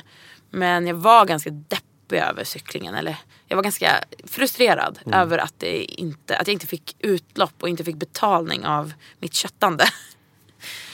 eh, cyklingen är... Det kanske är lite för elegant. Det är för lite av det råa. Mm. Så att jag bara släppte allt och hoppade på. Åkte på träningsläger nästan direkt med dem. Och sen var det väl lite av en, inte en tryout, men det var en liten mm. typ anställnings... På Playtas typ? Eller? På Playtas. Vi åkte till Playtas två gånger. Andra gången på Playtas så fick jag min plats i laget. Mm. Vi var också på ett fantastiskt roligt läger i Höga Kusten. Eh, signerat Micke Lindord med all gal- galenhet det innebär. Jag tänker man det. Eh, vi släpade kajaker i fyra timmar genom Skuleskogen, bara rakt genom bussen, för att sen paddla is. Den första, första delen var vi tvungna att s- dra oss fram i isyxor innan vi kunde börja paddla tills det blev öppet hav. Så paddlade vi ut i mörkret till Ulvön med fantastiskt fint ställe. Och hela den här området, hela den här um, platsen är ju fantastisk för äventyr. Det är ju som en enda stor lekpark liksom. Skuleskogen och allting. Så vi paddlade ut där i mörkret i krossad is. Det var bara så jävla roligt. Och ja, men det var ju också den här direkta belöningen av att ta i och kötta och ta i lite till och, och liksom bita ihop och kämpa på. Som jag Det är min passion. Jag tycker att det är kul. Eh, det, det jag tycker att det är kul att frysa och ha ont och kämpa liksom. Ja. Och sen ja, så körde vi på där. Körde på dagen efter med lite löpning på ön och orientering. Eh, vi paddlade hem. I, det här är ju alltså mitt i vintern. I extremt höga vågor. Eh, helt, jag är ju helt ny, har ingen aning om någonting. Kör bara på. Men var det dubbelkajak då? Eller var det liksom mm, vi själv? Körde två dubbla och två singlar. Mm. Så vi var sex stycken då, mm. som, i laget som var ute och tränade. Eh, nej, jag körde på där. Jag hade ingen aning. Eh, körde ihop med Jonas Andersson. Jätteduktig, erfaren. Skåningen. Multisportare. Skåne. Mm. Mm. Rambos egen hör. Nej, hörs egen Rambo heter det. Eh, Rambo. Nej, men han är stenhård ja. skåning, multisportare. Eh, nej, jag körde med honom i köken där. Jag var helt trygg och lugn. Och när vi kom i land så fick jag frågan av Micke. Antingen är du den hårdaste brud jag träffat. Eller så är du helt dum i huvudet och fattar ingenting. Och jag tvekade väl lite bara, för länge på, på, på, på, på svaret där. För att han... fortsätter sin utläggning där med, förstod du hur farligt det var? Nej. Absolut inte. Men äh, det var ju, alltså det var fyra grader i vattnet. Vinhöga vågor. Vi hade inte haft någon som helst möjlighet att rädda någon om vi hade vält. Men ja. Ni välte inte? Äh, jag var inte rädd heller. Så att. Ingen välte. Eh, jag var inte rädd. De andra var tydligen det. Men det fattade ju inte jag. Så att... jag, jag var glad. Nej, men det var, det var skitkul. Det ja. var verkligen också en sån där wake-up moment för mig den helgen. Att så här, det, det är så här det, det kan vara. Det var någonting du hade saknat liksom. Ja, verkligen. Det var mm. verkligen en... Det var inte som en ny värld som öppnades, utan det var mer som eh, att komma hem mm. på ett sätt. Det var, det var det jag hade letat efter alltid. Vid det, vid det här laget så hade du även jobbat. Då jobbade du som brandman. Mm. Det hade jag gjort några år redan. Ja, precis. För jag började möta det här för att jag träffade Jesper. Och han tjatade ju några år innan jag... Mm. Even when we're on a budget, we still deserve nice things. Quince is a place to scoop up stunning high-end goods for fifty to eighty percent less than similar brands. They have buttery soft cashmere sweaters starting at fifty dollars, luxurious Italian leather bags, and so much more. Plus, Quince only works with factories that use safe, ethical, and responsible manufacturing. Get the high-end goods you'll love without the high price tag with Quince. Go to quince.com slash style for free shipping and three sixty-five day returns. Even when we're on a budget, we still deserve nice things. Quince is a place to scoop up stunning high-end goods for fifty to eighty percent less than similar brands.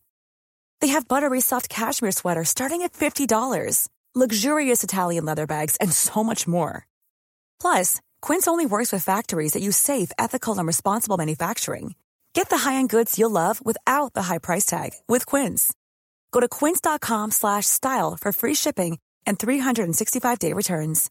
Quality sleep is essential. That's why the Sleep Number Smart Bed is designed for your ever-evolving sleep needs. Need a bed that's firmer or softer on either side? Helps you sleep at a comfortable temperature? Sleep Number Smart Beds let you individualize your comfort, so you sleep better together. J D Power ranks Sleep Number number one in customer satisfaction with mattresses purchased in-store. And now, save forty percent on the Sleep Number Limited Edition Smart Bed for a limited time. For J D Power twenty twenty-three award information, visit jdpower.com slash awards. Only at Sleep Number stores or sleep number dot com. Mm. Så jag inbillar mig att man får ganska mycket ändå, eh, som när du jobbar på, på som Bramman sa, att du får väldigt mycket ja, men erfarenhet och insikt om den egna kapaciteten och vad man kan klara och situ- hur du liksom kan hantera situationer och sådär, någon slags mm, jo, på sätt och vis. Eh, jag försöker öva på ett, ett sätt är, finns, är det nog så, men jag försöker också, det här pratade jag och Eva-Marie, mentala mästare, lite om just att jobbet är så, det är så strukturerat på ett sätt, alltså det är så otroligt eh, uppgiftsfokuserat, lösningsfokuserat. Man har en uppgift, man har ett mål, alltså när vi kommer till en insats så får vi ett inriktningsbeslut där eh, där det är väldigt tydligt vad målet är. Vad är det vi ska göra här? Och det är aldrig...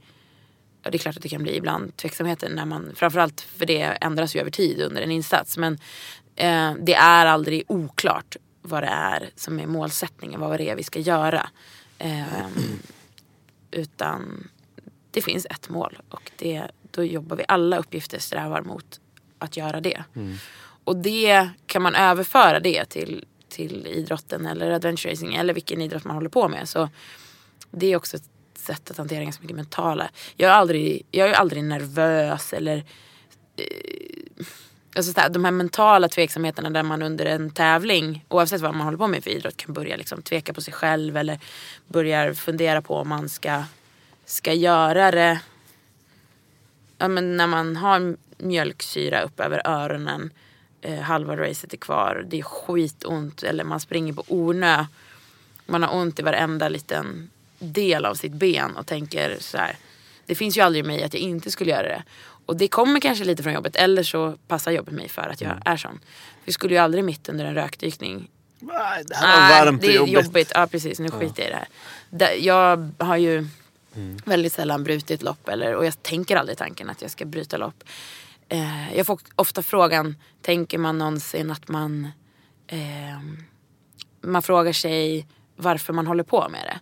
Ja, men den här klassiska, varför gör jag det här? Varför mm. utsätter jag mig för det här? Jag, jag tänker aldrig det.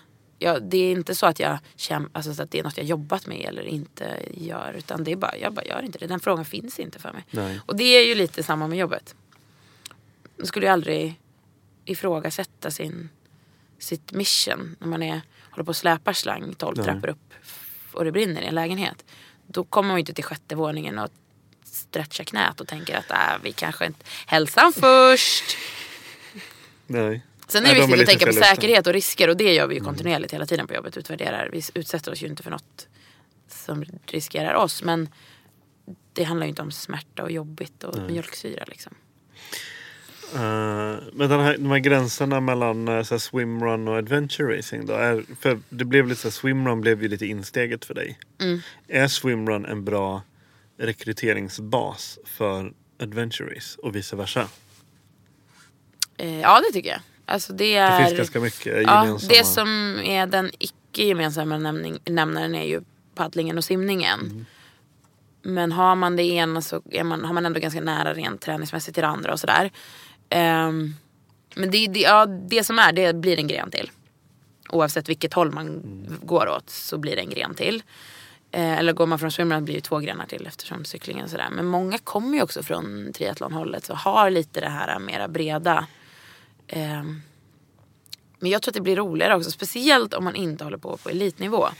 Så så här, the more the merrier. Mm. Alltså hålla på att begränsa sig till en sak när man kan göra mer och variera sig mer. Alltså, jag, jag, jag tror inte att det är dåligt. Jag tror, alla kanske inte tilltalas av det, men många gör nog det.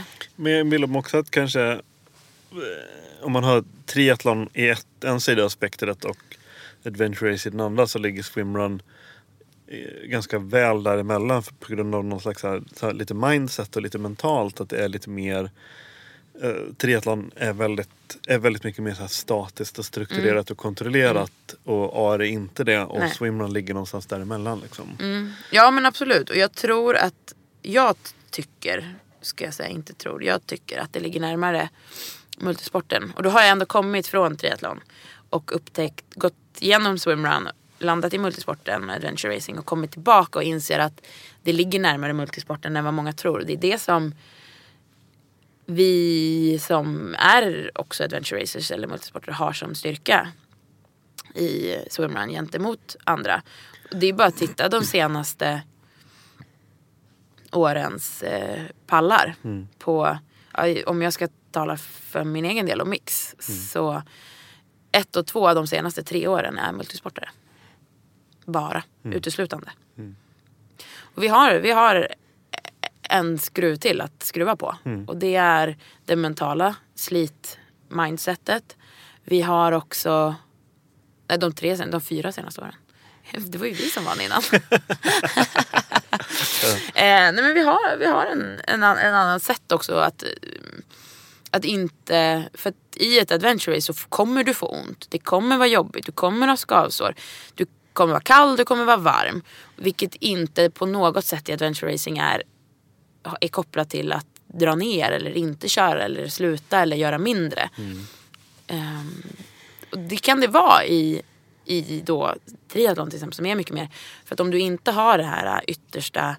Eh, superlöpsteget, då kanske du inte har, eller ha, alltså då är det svårt kanske att ha en chans, för att den löpningen kräver så himla mycket mera spot on och mm. att man ska ha striden och så. Ja, och medan så, så har du så här, terrängen blir mycket mer oförutsägbar och svårhanterbar. Mm. Du måste anpassa dig mm. på ett annat vis efter, ja, men, liksom... ja men verkligen, terrängen är ju superutmanande på mm. Ötillö. Mm. Eh, redan från första landstigning på Vindalsö så är det mm. ju hala stenar längs med kusten i några kilometer liksom, och en del är rätt parkerade där. Mm. Medans för mig är det, är det bara roligt. Där är du hemma. Du är ju en väldigt stor profil inom swimrun, och du var den första kvinnan under nio timmar på Ötillö. Mm. Vad, vad tror du om, var befinner sig sporten idag, och, och vad tror du om framtiden för swimrun?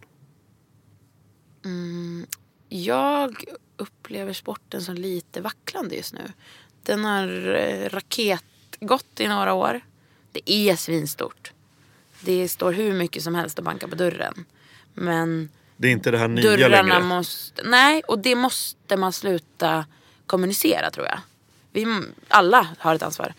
Tävlingsarrangörer, atleter, media eh, har en, en, ett, ans, ett ansvar, men har en, skulle kunna ha en påverkan, eller har en potential i att påverka sporten i en ny boost om man slutar prata om det som nytt. Det är inte jättenytt längre. Var det tolv år i år eller någonting sen första? Eller var det tretton? tolv? tretton till och med. Mm-hmm. Det var tio års jubileum tjugo femton när vi vann. Mm. Um, nej men jag tror att man ska, det lite handlar om kommunikation, hur, vad man kommunicerar kring sporten. Uh, lite handlar om att lyfta rätt snäpp professionellt, och det gjorde mm. de till exempel i år genom dopingtester. Det öppnar upp för länder där, som ställer lite större krav på, på det rent eh, att det inte är hejkon bacon, alltså mm. där det krävs eh, till exempel Frankrike vill ha det under triathlonförbundet, och då ställer det högre krav. Så var det dopingtester på Ötillö, vilket var supervälkommet, och det är klart att det det öppnar, det sätter en professionell stämpel på sporten, vilket öppnar för att växa den. Mm. Eh, sen tror jag att man ska väx, inte titta på andra sporter, inte titta på triathlon och se vad de har gjort, utan man, ska ju, man har ju all möjlighet i världen att göra det här nytt, och det gör ja, man ju med måste, livesändningarna och ja, man måste karva in en egen, en egen plats på något sätt. Mm. Och ja, och det är man ju, det är man på god väg att göra mm. från många håll. Mm. Eh, Ötillö är en drivkraft i det, tillsammans med Spox som gör deras livesändningar nu. Eh, en annan drivkraft är eh, A R C som är helt... Det är ett, det är ett bolag som är helt inne på bara swimrun gears. Mm. I, som inte kommer från någon annanstans. Som inte har ritat om en simdräkt till en swimrun-dräkt, utan som har gjort någonting helt grunden, baserat mm. på swimrun. Um, det kommer lite team, klubbar. Jag tror att för mig, som när jag kom in i triathlon, sammanhanget var ju det stora. Jag, jag är jättedriven till att skapa ett sammanhang i swimrun. Jag tror att vi att det är en viktig faktor. Professionalismen hos atleten är ju redan stenhög. Mm. Och eh, den behöver eh, vi hjälpas åt att alla får utlopp för. Och det gäller ju allt från varumärken till tävlingsarrangörer. Att, eh, där Jönköping Swimrun drog ett superlass i år. Och, eller gjorde en jättesatsning. Och kommer fortsätta göra det. De har en jättefin tävling. Eh, visst, swimrun är jättemycket naturnära. Vi vill vara ute i, i bushen, man vill uppleva. Samtidigt som en sport kräver... För att en sport ska kunna riktigt booma, alltså vara stor, så kräver det en viss publiktillgänglighet. Och eh, Jönköping gjorde en jättefin bana som eh, går i två loopar. Startar, varvar och eh, s- slutar mitt i stan. Jättefint, men däremellan en superhärlig naturupplevelse. Eh, och eh, ett fantastiskt arrangemang runt själva tävlingen. Det är de proffs på, det kan de sedan innan. De var nya med swimrun men inte nya med idrottsevent. Så hela eventet var super super proffsigt, från eh, information och priorismöte och allting till målgång och prisutdelning. Jättefint, och de sköt till ganska stora prispengar, vilket också kul. Skapar möjlighet för atleter att mm. vara mera professionella. Vi gör det inte för prispengarna, men kan det åtminstone går plus minus noll att åka på en tävling, så börjar vi kunna, det ger oss möjligheter. Jag tänker samma Ötillö, det har jag tänkt de senaste åren, att det är både positivt och negativt, tänker jag, att det bara är svenskar som vinner eh, Ötillö. Mm. När ska det första så här, helt utländska laget komma och vinna Ötillö? Det mm. känns som det är fortfarande en tid tills dess. Ja, och det nu, i början var det väl rent massan av svenska lag. Mm. Men nu handlar det faktiskt om att det är inte så många utländska lag som har förstått vad det handlar om. Nej. De är inte förberedda tillräckligt mycket. Det kommer riktigt duktiga atleter från andra länder som inte är förberedda på terräng, distans, eh, ja, men utmaningarna runt omkring det. Det är en mm. lång hård dag, och det, det ställer väldigt mycket varierande krav. Mm. Alltså, att jag är ju på det sättet hur många krav det ställer på en idrottare är fantastiskt. Mm. Då det är Mm, stor variation mellan korta och långa simningar. Det är jättemycket i och ur. Och i och urgångarna är väldigt blandat tekniskt. En del är jätte eh, utmanande med stenar och halt och klättring. Löpningen är ju allt ifrån att man kryper på alla fyra eller åker eh, röven. röven ner för kliff, klippkanter mm. till eh, asfaltslöpning på Ornö. Och det ställer de två kraven är ganska olika profiler som idrottare. Och jag tror att det är det många inte är förberedda på. Man har inte alla de eh, aspekterna. Jag, pratade, jag intervjuade ju Rich Roll när han var här förra året och körde. Mm. Och eh, även då efteråt och sådär. Och det, det som han... Och de, hade ju, de gick ju inte in för att liksom... Eh, så att säga, de siktade inte på några här topplaceringar eller så. Eh, men men eh, det, det som de blev mest förvånade över, det var just det här hur... Att det var så typ stundtals scrambling liksom. Mm. Att det var så tuff teknisk mm. löpning och terrängen och så. Det hade de inte riktigt föreställt sig att det skulle Nej. vara. Nej, det är, det är precis det. Ja. Ja. Och det är ju det som gör det till ett så fantastiskt roligt lopp. Ja. Det är just de där variationerna. Men sen är det också så här, man ska inte sticka under stol med att sporten växer och att eh, när statusen växer och, och pengarna. Alltså det måste vara lönsamt. Inte prispengar bara, men det måste skapas utrymme för alltså så här, det måste bli så stort så att det skapas utrymme för att få sponsorer. Då kommer, då kommer det vakna på Nya Zeeland. Och jag menar, jag vet både en och två och tre Nya Zeelandare som är god för att gå in och vinna det där. Bara de mm. eh, vill. Ja, du körde väl med en i år? Ja. Han fick eh, tre dagar på sig att förbereda sig. Så ja. att, eh, han har vunnit Coast to Coast bland annat, va? Ja, mm. tre gånger. Sam Clark. Sam Clark. Ja, det är fantastisk idrottare. Det mm. var det var jättekul. Det var en ära att få att han sa ja, att mm. få med honom mm. och köra. Eh, jag har velat tävla med honom länge. Mm. Jag har tävlat jättemycket mot honom. Det var också jättekul vecka att få lära känna honom mer. Han är en fantastisk idrottare. Men det var också jättekul att få lära känna honom som kompis också. Och just det. Och då kom ni två. Mm. Och han, han var extremt ödmjuk inför, inför uppgiften också. Eh, också väldigt tacksam och kände att det var en stor ära att, att få frågan av mig. Så men det var, var det också hans första swimrun-tävling eller? Nej, han hade kört tre innan. Okay, okay, okay. Jag trodde han hade kört betydligt mer, men det var absolut inget problem. Han blev Nej. lite nervös där när han mm. eh, i, ett, i förbifarten eh, sa tre och jag spärrade upp ögonen och han fick nästan börja med ursäkt lite efter. Nej, men det var, jag visste att han hade kört lite grann. Han har eh, bott två svenska somrar i Sverige för att mm. slippa den nya zeeländska varje vintern. Han vet inte ens vad han pratar om, tänker jag. Nej, men han är från Norden så att han har ju riktig vinter också. Så att han har bott två svenska somrar i Sverige och i Göteborg där det finns väldigt mycket stora och små tävlingar. Så han har kört en del sådana. Så att han har, och sen har han kört eh, den här serien som heter Backa Swimrun som har någon tävling, några tävlingar på Nya Zeeland. Mm. Um...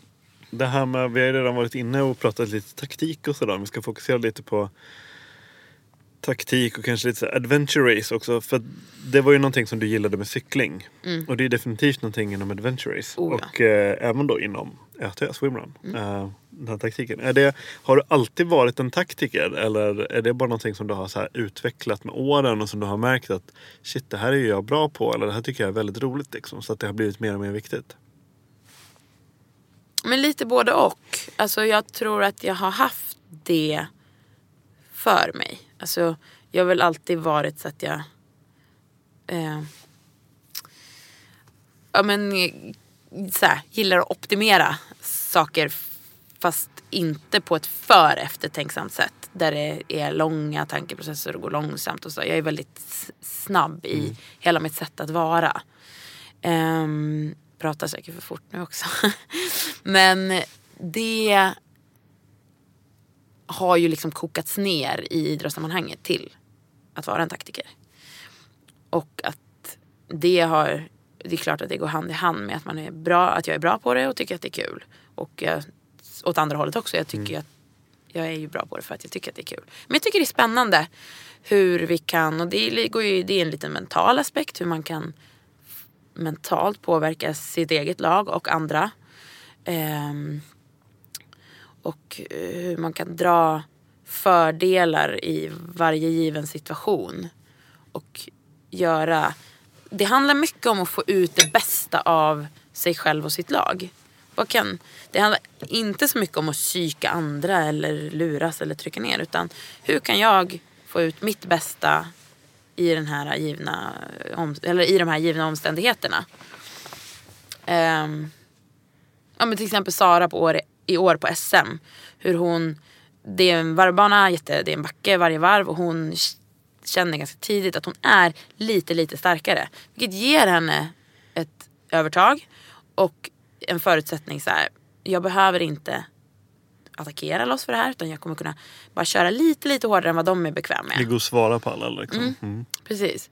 Och sen planerar spurten några varv i förväg. Hon vet exakt var, hon vet exakt hur och hur, vad hon ska titta efter, vad hon ska få för signaler. Så hon är så förberedd för den stunden. Och det är det jag går igång på. Mm. Att så här, maximera den förutsättningen man får där och då. Och få ut så mycket som möjligt av det. Samtidigt som man ger allt man har rent fysiskt. Mm. Eh, om jag ska svara på en fråga jag skrivit till det. Men jag själv ska svara på den. Då skulle jag kunna säga så här, för jag, en fråga så här. Vad, vad tjusningen är med långa lopp. Eh, skulle jag kunna svara åt dig då. Att en av tjusningen med långa lopp är just den här taktiken. Möjligheten. Och att liksom det på något sätt blir ett. Eftersom du inte bara kör... för upplevelsen, utan du ofta kör de här tävlingarna för att du, du siktar rent placeringsmässigt också. Så då måste, du, då måste man vara taktiker, och det är en av tjusningen till de här uthållighetsspelen, att att det är ett ganska stort mått av taktik också, mm. eller? Oh ja, mm. absolut. Speciellt när man, alltså så här, när man tävlar i, i toppen, då är det ju en taktik som innefattar mitt lag och de andra lagen. Alltså där blir det ju ett, ett taktiskt spel gentemot mot andra lag. Och det här gäller ju både swimrun och mm. eh, adventure racing. Och om mm. man ska ta ett exempel från adventure racing, så kan det handla om att vi ligger i ledning, en ledning som vi gärna vill kontrollera. Eh, och då kan vi, men vi behöver ta, vi behöver sova. Eh, vilket man ju gör. Alltså man behöver göra det i swimrun. Eller i swimrun. Nej, inte, sov inte på ett swimrun-lopp. Inte än. Så långa lopp finns det inte. Man behöver sova på ett adventure race eh, för att kunna hålla farten. Du kommer inte, det är inte desto mindre du sover desto bättre går det. Utan det är en balans. En hårfin balans där man måste lära känna sig själv och sitt lag ganska bra. Eh, men då kan vi lägga oss och sova på en checkpoint. Alltså en sån här orienteringskontroll. Så att vi lägger oss liksom så att lagen som kommer efter kan inte stämpla den här kontrollen utan att väcka oss. För att vi ska fortsätta kontrollera loppet. Sen kan vi göra det tvärtom. Vi vill, vi vill sova, vi vet att de kommer gå förbi oss. Vi vill inte att de ska veta att de är i ledning. Vi vill att de ska tro att vi fortfarande leder. Då går vi hellre och sover bort i skogen och gömmer oss. Och de där taktikerna gör ju att det blir jävligt spännande. Det går inte att utesluta att det skapar en liten edge ett till nytt det. Lager liksom. Mm. Verkligen. Eh... Och det är skitkul att tänka ut de här, fundera. Och det har ju också att göra med, ju mer jag har kört och lärt känna de andra lagen, på gott och ont kan man ha lite fördomar. Och ibland har man lite för mycket fördomar som biter en själv i röven. Mm. För att man tror någonting om ett annat lag som inte stämmer. Mm. Men och det är samma sak med Ötillö. Eh, att veta vad de andra är bra på och dåliga på. Veta vart de kommer gå som hårdast och ja, vart vi behöver gå som hårdast. Och just att ni, ni kan banan så, eller du kan banan så otroligt bra. Du vet ju varenda jävla lilla liten kobbe och sten och sväng och... Eh, du vet känner ex- bävrarna på Munka. Ja, men bara en sån sak. Ja. Även att, och det måste ju också göra det så otroligt lätt och tilltalande att liksom... tänka på gaspedalen när den ska, när den ska vara hårt tryckt och när den ska ligga, man ska ligga på rull liksom. Mm. Eh, det förekom inget rull i år kan jag säga. Det var plattan i mattan från start till mål. Gött. Ja, det var... Mina ben hälsar inte gött. I övrigt. Stelbenen. Nej, det var jättekul. Ja. Men vi körde skitfort i år. Mm, mm. Nej, men det är precis det som är... Jaktsiktet med... på flinta. Mm. Och... Helena Erbenova Karaskova. Just det. Men det var, var det, där jakten kändes var det hårdast. Hon, var det hon som eh, var med och vann förra året också? Nej, nej, det var ett helt annat lag som vann förra året. Okej, okej. Eh, ja, det var ju, vad heter det? Eva Nyström och Adriel Young. Adriel Young, också fantastiska atleter båda två. Just det, just det. Alla är fantastiska. Och Adriel har vi i en litet snöre nu mm-hmm. på väg in i adventure racing. Aha, vad roligt. Nu outar jag här att Adriel... ska börja med adventure racing. Vet han om det eller? Att han ska börja? Ja. Eller att jag outar det? Både och. Det för, han vet om att han ska börja. Ja. Fast han vet nog inte att, att vi har bestämt det. Nej. Och han hade nog inte... Han, jag hoppas han lyssnar. Men nu finns det inget turning back. Nej. Ja, men vad kul. Men vad, vad, vad är det när ska han börja med det då? Vi försöker... Vi ska försöka plocka med honom till V M i november. Okej. Okay. Var, var... Varför börja med något enkelt litet ja, prova pålopp ja, ja, ja. När man kan börja med V M? Precis. Eh, Precis som jag gjorde med swimrun. Mm, jag tänkte säga det. Um, jag tänkte också, jag måste bara nämna dels det här att, ja men så här typ din säsong, du, du vann Rockman. Mm. Tvåan nu på Ötillö. Du vann Åre Extreme Challenge. Mm, det, det största. Vad sa du? Det största. Ja men det måste vara det va? Mm. Det måste ju kännas otroligt maxat. Ja, det, var, det, det har ju varit ett eh, långsiktigt mål. Hur många eh, gånger har du kört? Fyra. Mm. Ehm... Första året var jag inte oförberedd men nybörjare. Mm. Jag hade inte hållit på med eh, multisport så länge. Jag hade kört ett adventure race. Eh, jag hade paddlat bara egentligen den våren. Jag satt första gången i en, ah, i, i en kajak på riktigt i, på Playtas i januari. Sen var det inte riktigt eh, bästa paddelförutsättningarna när jag kom hem. Jag tränade en del med Caroline Holmqvist som skulle köra Coast to Coast i året. Jag var i desperat behov av att paddla så mycket som möjligt. Och hon hade väl inte jättemycket paddelsällskap där inför Coast to Coast som går i, i och med att det går på vintern för oss då. då. Mm. stor multisporttävling på Nya Zeeland. Så vi paddlade en del kajakmaskin, eller vi försökte komma ut lite på vattnet, men det var tyvärr ett is, isår, det var kallt. Så att, eh, ja men vi körde lite ihop, och sen eh, började vi egentligen paddla på våren där när, när det började bli varmt, så jag hade inte alls paddlat mycket. Eh, och var, ja men jag var nybörjare, det måste jag ändå få, få säga. Men gick ganska bra ändå liksom. Eh, och sen året efter kom jag, var jag extremt förberedd. Och hade tränat väldigt specifikt. Kom trea. Och var skitnöjd. Så jävla glad. Eh, för det. Och ja, har haft i många år. Alltså så här, ja men sen den där första gången då hade jag inte riktigt satt upp något mål. Då ville jag bara göra bucket list, i alla fall. Så gott jag kunde. Och sen från... Redan från efter första året så har målet varit att vinna. Mm. Men också med ja men, drömmål att vinna. Men jag, det var inte så att jag andra året tänkte att så här, om jag inte vinner... Blir... Skamgränsen var ju, inte, var ju mycket längre ner. Mm. Det fanns en ganska stor spann i vad jag skulle vara nöjd med. Och i år så var jag extremt tveksam till att ens starta. Jag höll på att vela ganska mycket. Det fanns lite andra tävlingar som lockade. Eh, jag tyckte inte att...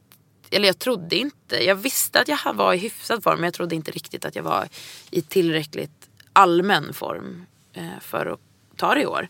Men kom också in med, men när jag väl bestämde mig, då bestämde jag mig. Och då kom jag ändå in med en ganska förberedd känsla och, och mental inställning. Att... Men också lite känsla av att allt, allt att vinna och inget att förlora. Liksom. Mm. Som jag också jobb, jobbade för att skapa den känslan. Det var inte så att den bara var där utan. Vad, hurdant år var det? Var det liksom så här torrt och snabbt, eller var det blött och mycket snö på skutan och mycket Nej, vatten alltså i forsen? Och... Åre har ju haft samma sommar som resten av Sverige och hade samma maj som resten av Sverige, så det var helt sjukt, vilket gjorde att i maj så toppade flödena i forsen ut liksom jättehögt, jättetidigt. Det var mm. högre än vad det har varit. För att all snö på skutan... Det var en jättefin vinter ja. som höll i sig jättelänge. Precis. Och inte ens Åre hade vår. Nej. Det gick från vinter till sommar. Mm. All snö smälte på en vecka. Och sen blev det torka. Det regnade ingenting där heller. Så att, eh, det var, var ingen fors. Nej, ni körde på sjön ja, allting. Det har varit, av mina fyra år så har vi paddlat på sjön tre gånger. Och mm. bara forsen en enda gång. Mm. Och då har det varit för högt vatten. Och i år så hade de gjort jättebra... insatser för att kunna köra forsen även i högre vattenflöden med lite högre krav på atleterna. Vi fick lämna in lite högre meriter och certifikaten vart lite mera och sådär för att vi ska kunna köra tävlingen i fler väder liksom. Mm. Och så vart det för torrt istället. Det var för grunt. Mm. Eh, vilket var så här, jag, jag tyckte väl så här, men vad fasen, det är väl upp till mig om jag pajar min båt. Men samtidigt, och vi var... En kompis till mig paddlade igenom dagen innan och sa att han hade inte gått på sten. Men det är skillnad att vara ensam och paddla igenom den där forsen där man får välja linje själv. Där liksom... man är tusen stycken samtidigt och alla ska trängas. Då måste det finnas fler än en linje liksom. Mm. Vi kan inte vara alla på en, ett snöre. Så det var ändå absolut lite fullständigt på att de tog rätt beslut. Mm. Och... Eh... Ja, så det blev en sjöpaddling som gick skitbra. Och sen var det torrt upp på skutan. Torrt, jättetort ner och jättetorr snabb cykling. Mm. Vilket i sig inte egentligen gynnar mig, men samtidigt man får, jag får göra det till. För ibland kan man får man... välja så här, man får tänka så här, det här är inte det bästa för mig, men så får man välja, alltså man får designa om det till sitt mm. eget trumfkort. Mm. Jag menar, jag kan ju cykla både snabbt och jag gynnas ju egentligen av att det är en längre tid på cykeln. För ju längre Just. tid jag är på cykeln, desto mer tid har jag att köra i kapp det jag tappar på löpningen. Mm. För det är där jag är starkast av allt. Men samtidigt så är jag ju också väldigt bra på att cykla snabbt. Det är inte... Helt givet har man inte cyklat snabbt. Det, det kräver ett visst tryck i kroppen som jag har. Jämfört med andra multisportare mer av för att jag tävlar mer på cykel. Vad var det för marginaler mot slutet? sjutton sekunder. Jäklar! Det, det är tillräckligt. Sista lilla backen uppifrån stationen måste det ha varit så här superspurt. Eller? De har gjort om den lite, så det är inte den backen upp ah, från okay, station, okay. rakt från stationen Precis. längre. Utan det man kommer... Man kommer ju längs med Årevägen och sen upp liksom rakt in i byn istället. Okay, okay. Mm. Så det, var, det är slakmota in. Ja. Men jag släppte min bomb vid eh, V M åttans eh, dalstation. Ja. Så jag kom ikapp Marie som hade lett varit i ledning större delen av loppet, men som är helt medveten om det här. Att hon vet att hon springer bättre än mig, hon vet att hon behöver skapa sig så stor lucka som möjligt mm. innan husså, och jag vet att jag ska hålla igen den luckan, men inte hålla igen, för det var det jag gjorde förra året. Jag försökte täppa den luckan för mycket redan på löpningen, vilket gjorde att eh, jag var ganska jag, ja, jag, jag stumnade på löpningen helt mm. enkelt. Eh, I år lyckades jag balansera det och var lite mera kall. Släppte åtta minuter på henne, då vi ändå väx- alltså vi lyfte våra båtar ur vattnet side by side. Superspännande. Jag växlade mycket fortare, så jag hade lite, jag fick en liten ut på löpningen lite själv. Det var skönt för mig mentalt att få mm. innan hon kom, att bli omsprungen och inte tappa henne redan från början det. Liksom. Mm. Det var jätteskönt. Annars kan man ju tänka att det känns drygt att bli omsprungen, men för mig var det skönt. Stänga några, någon mm. kilometer innan mm. innan hon började dryga ut. Nej, men hon är ju fantastiskt duktig löpare, eller duktig, hon är fantastiskt duktig multisportare, mm. Marie Nilsson. Men hon är otroligt stark uppför på löpningen. Mm. Hon kan mata som ingen annan, alltså, eller som många andra såklart, men hon är, hon är väldigt bestämd också mm. i sin löpning där. Jag tycker det är jättekul att se. Jag har ju äran och vi har kört lite mot varandra sådär. Mm. Det brukar vara ganska tajt. Så att. Eh, nej men det var jättekul, och sen så började jag knapra och jag fick hela tiden, jag insåg ju att jag närmade mig, närmade mig. Men det började bli tajt där. Och jag, precis som hon, kollar ju bakom sig varje raksträcka med förhoppningen om att inte se mig. Och jag kollade ju varje, efter varje krön och efter varje kurva om jag skulle se henne. Såg henne aldrig, hon såg inte mig. Och så när vi gick in i den sista stigningen upp till eh, getrappet så, så såg jag henne. Så ser jag, och jag ser, jag ser på... Hur kändes det när du såg henne? Ja, men så jävla skönt. Alltså jag ser på... Det, vi, vi startar ju tillsammans med killarna, så det är ju herrar ute på banan samtidigt såklart. Så att när man ser någon framför mm. så måste man ändå såhär, kille eller tjej, vem är det, vem är det? Ja. Men jag ser liksom, jag ser på, på byxorna, mm. jag ser sveckologgan, jag ser på cykelstilen, hur hon sitter, mm. hur hon trampar. Jag ser att det är Marie. Mm. Alltså, det här är en rumpa jag har sett förr.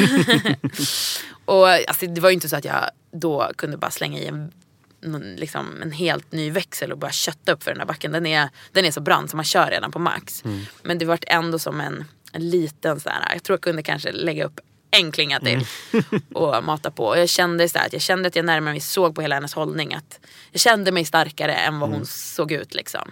Samtidigt så var hon ju längre upp i backen och då är man ju tröttare och det är brantare, det branta på på slutet och sådär. Men jag gnagde på där. Och sen direkt in i, sen släppte jag bara på allt in i downhillbanan och var kapp henne på några sekunder in i downhillbanan. Och jag vet precis vilka ställen det finns möjlighet att köra om. Jag har blivit omkörd i downhillbanan också. Så det, jag visste liksom vart man kunde satsa. Det går inte att köra om var som helst. Det är väldigt, väldigt trångt och tajta kurvor och smala stigar och bökigt liksom. Det är bara så otroligt riskabelt för oss båda att börja trycka sig om. Men jag gjorde ett försök på...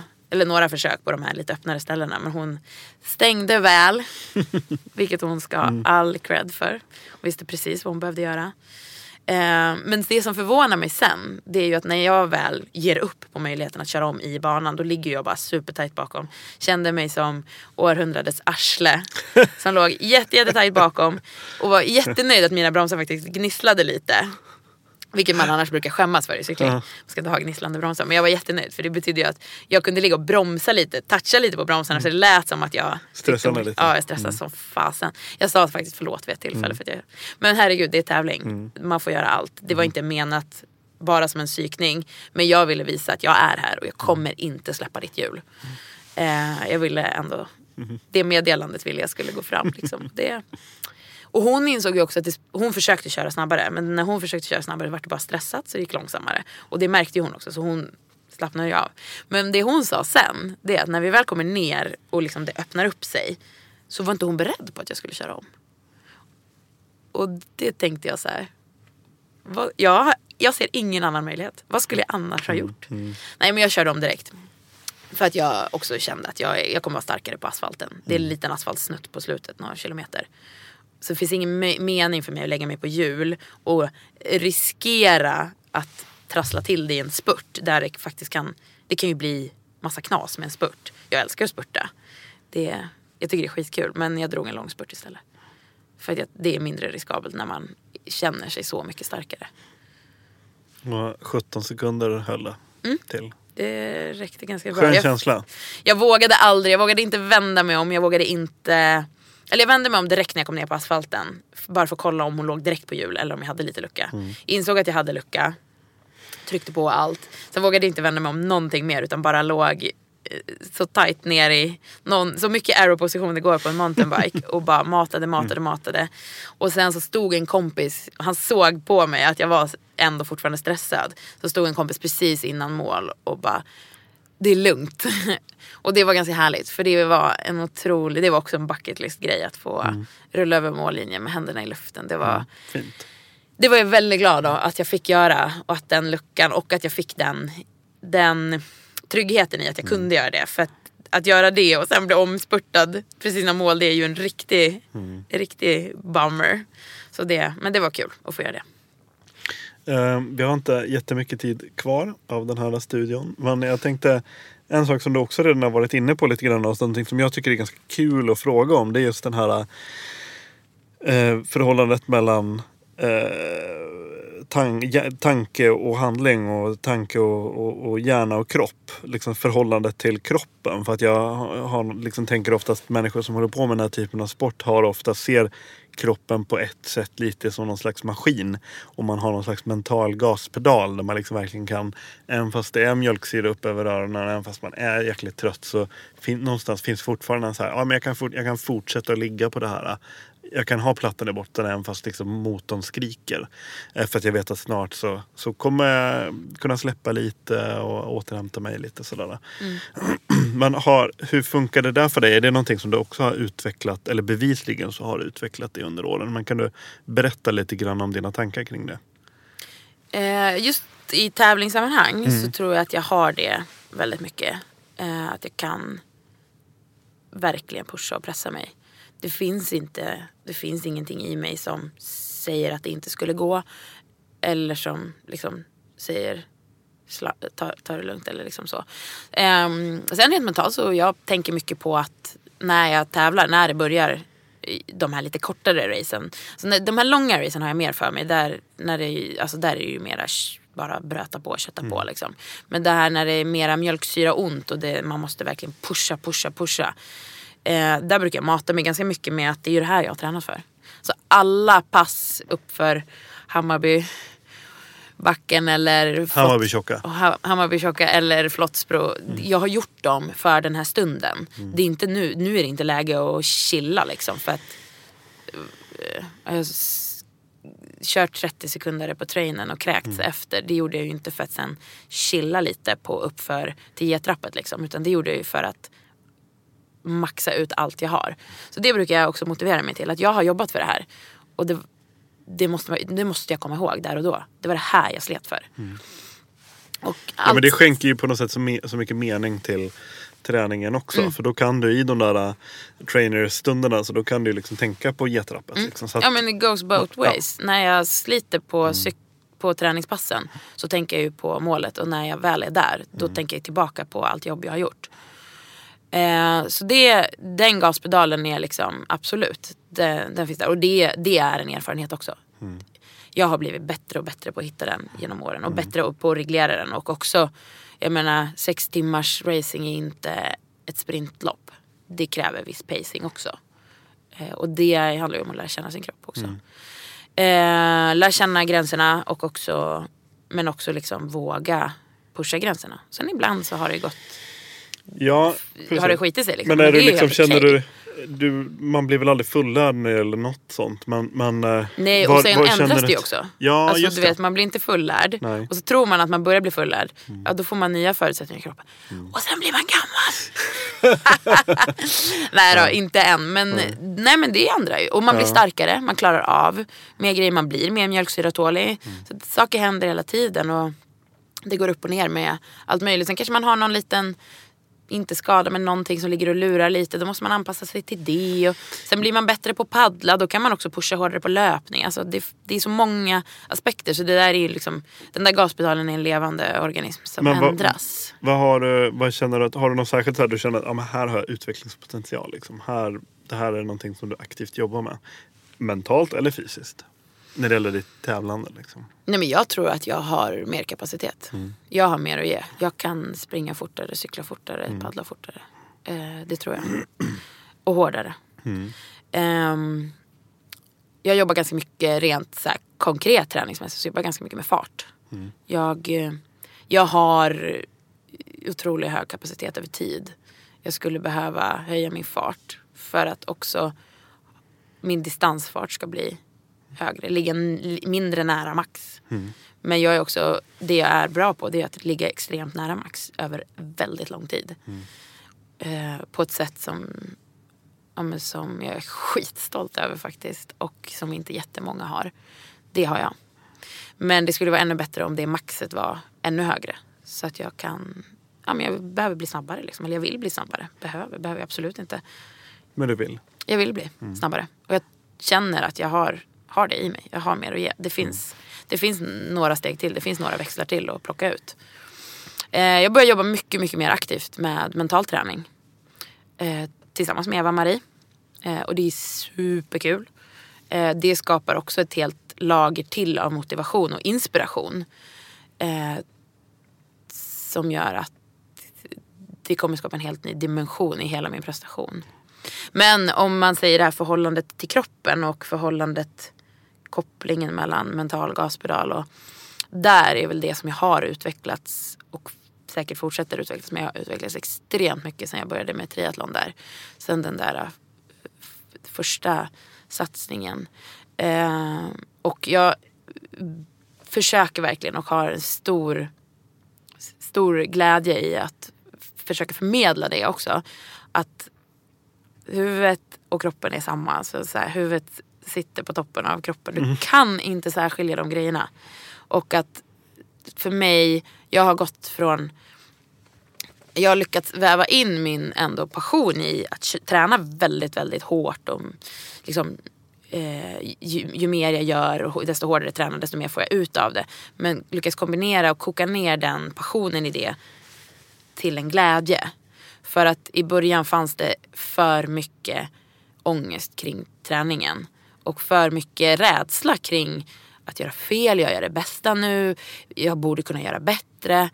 Och till att så här, inse att men vad är det jag är bra på? Jag är bra på att kö- jag är bra på att kötta. Mm. Och det finns en glöd i det idag. En glädje och en glöd i att kötta sådär hårt. Som förut var jag inte släppte fram. Och det har jag lärt mig jättemycket. Det är mycket på de här åren, men det är många år av hård träning som har tagit mig dit och många år av funderande och reflekteranden och misslyckanden och framgångar och hopp. Jag har inte bytt inriktning på min satsning av för misslyckande. Det är inte så att jag gav upp med triathlon för att jag inte var någon bra, utan det var nyfikenheten till, men shit, jag är ju ganska bra på att cykla. Undrar om jag kan bli ännu bättre. Mm. Och sen nyfikenheten till adventure racing var ju liksom enorm, alltså att hitta hem till den sporten var ju, det är ju min största liksom, pusselbit mm. och min största framgång mm. bara i sig. Men att apro- göra det. Men, men med den här nyfikenheten och så här, som vi har inte pratat särskilt mycket om, men du är ju som sagt, du, du åker ju väldigt mycket skidor, du är väldigt duktig på skidor och, och även liksom klättring och liksom hela vinterbiten, och du har jobbat som skidlärare och allting så här. Har du aldrig kört så här, skima och skimanturnering och så? Inte som tävlingsform. Men, och det är det någon... verkar ju helt idiotiskt när man kan eh, att åka på några små på stickor uh-huh. som inte går att åka. Nej, men i och med att jag kommer med från, jag har aldrig varit sugen på det som, som okay, okay. sport så. Nej. Jag du har aldrig kört Keb Classic till exempel? Nej, nej. Inte varit sugen heller, nej, men okay. jag kommer säkert göra det. Ja. Ny, det, det finns en nyfikenhet där ja, ja. som säkert inte kommer kunna stillas förrän jag har mm, testat det. Mm. Jag har också tillräckligt Eh, många kring mig och Exakt. framförallt Maja Tesh som är väldigt Precis. nära kring mig som håller på, så att det, det kommer hända. Jag det kommer det, det hända. Det känns som det kommer inte vara så svårt för dig att Nej. åka ut för de här men jag och, men jag turar jättemycket. Mm. Jag har inte åkt liftburen skidåkning på jättemånga år, utan jag turar mm. för det, det är för mig den perfekta kombinationen mellan mm. skidåkning och eh, fysisk utmattning och fysisk ansträngning mm. men, och jag går i ganska, ganska lätta grejer, för jag gillar ju att gå fort, jag gillar ju att och ändå ha grejer där man kan pusha sig, men inte de allra lättaste, för jag vill fortfarande ha skidåkningen mm. och jag går för att få jag går inte för att få puder, och gåendet i sig är en drivkraft. Mm. Men det får jättegärna vara kombinerat med ett mm. bra åk liksom. Och jag går hellre en stor tur och ett långt åk ja. än att springa upp och ner någonstans mm. tusen gånger liksom. Eh, jag har ser... gjort en säsong i Colorado där vi gick väldigt mycket stora mm. toppar. Då var det en tur om dagen liksom. Mm. En Colorado-tur mm. dessutom. Fin. Mycket puder. Eh, har du några så här drömlopp eller drömprestationer, utmaningar som du skulle vilja göra? Mm. Ja, absolut. Eh, V M i adventure racing. Jag har kört V M i adventure racing, men eh, att göra det igen och riktigt, riktigt bra är, det är liksom högst upp på listan. Mm. Eller målet längst fram. Eller det vet jag inte, för det är, så fort man har kommer det någonting nytt. Så kommer det någonting nytt. Det är, mm. som, det är som när man spelade eh, Nintendo när man var liten. Det, är så här, det öppnades en ny värld. Så man klarade en, så öppnas det en ny. Det är nya levels hela tiden. Och det handlar ju också om, så här, det tror jag det handlar om för de flesta endurance athletes. Att man, varje steg man tar så vet man att det går att göra någonting. Nu har jag, kan jag på ett sätt och vis känna så att jag har maxade ut den här vetskapen om vad man kan göra. Jag vet att jag kan göra allt. Mm. Efter sju dygn i Brasiliens djungel så vet jag att det finns inga gränser. Mm. Det finns inga begränsningar. Och efter att spurta f- efter fem och ett halvt dygn i Patagonien så vet jag också att så här, jag kan köra hur hårt som helst efter hur lång tid som helst. Och ändå spurta. Mm. Mm. Så att jag, vet, jag är inte jag liksom på något sätt jag är inte riktigt där där jag så här undrar vad jag faktiskt är kapabel till rent så här, vad som går att genomföra, utan det är ju mera hur bra kan man bli, hur mycket snabbare kan jag bli, vad jag är kapabel till, vad finns i kroppen liksom. Och jag tycker ju själva, jag är ju jättepassionerad för vägen dit, alltså mm. arbetet i sig. Jag är, tycker svinkul att träna och att bygga på det. Men mm. så att att göra V M i adventure racing riktigt riktigt bra, att vinna V M i adventure racing är stort mål. En annan tävling som är, har varit så drömtävling är eh, Coast to Coast. Som är en värld, alltså det är V M i solo och multisport. Och den har jag haft liksom, alltså, ja, dels som ett långsiktigt mål, men den har också legat så här varje år lite så här. Den har funnits i en reell fundering varje år de senaste åren. Det jag har tänkt själv, det är att jag vill inte komma dit och bara prova på eller Nej, genomföra. För när man väl gör det så då vill du liksom... Jag vill prestera. För att det är det, det, det, är det jag vill göra det för. Mm, mm. För att köra riktigt bra där. Mm. Sen är det en tävling som man kanske inte vinner första året, för den kräver sin, mm. precis som Ötillö, den kräver sin kännedom om banan. Men i år så har jag en plats. Efter att oh. jag vann... Eh, Åre så ja, vann jag en plats. Ja. Vilket för var det har varit en så har de ett litet så systertävlings. Precis, så det var en ganska stor mm. push åt det hållet mm. så att um, ja, utan oh, att spännande. lova för mycket så är det så står det en Nya Zeelands resa på schemat för mm. för vintern. Gud vad roligt. Mm. Spännande. Men det är extremt mycket som ska falla på plats runt omkring det för att mm. det ska funka. Det är en tävling som kräver ett supportteam. Vilket jag inte har på plats. Det kräver en kajak på plats, vilket jag inte heller har. Så det är lite grejer som ska falla på plats. Och är man sugen på att åka med till Nya Zeeland som supportteam så och hon råkar ha lite tid och pengar över så mm. behöver jag hjälp. Um, superkul att uh, fortsätta följa dig då, i så fall. Ja, men det hoppas jag verkligen. Um. Jag hoppas att, att följa mig innebär väldigt mycket olika grejer. Ja, det gör det verkligen. Vara, Jag är, allt jag gör är ju variation. Ja. Alltså, mult, att hitta hem i multisporten var ju... Eh, det det var, gav ju mig upplopp för just den här variationen. Så jag mm. hoppas att det är det jag förmedlar också. Eh, tack så otroligt mycket. Efter så alla typ tre års tid, tre, fyra års tid eller någonting så äntligen så kunde jag intervjua dig. Ja men svinkul. Ja. Du behövde bara researcha lite. Ja men precis. precis, precis. Nej, men tack så jättemycket.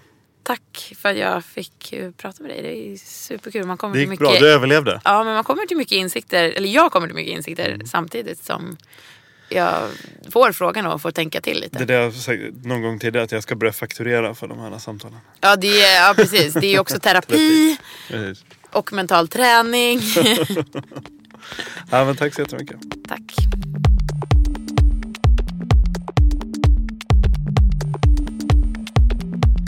Podcasten Husky finns även på Instagram och på Facebook. Husky spelas in med stöd från Naturkompaniet. Musiken görs av Joel Mull.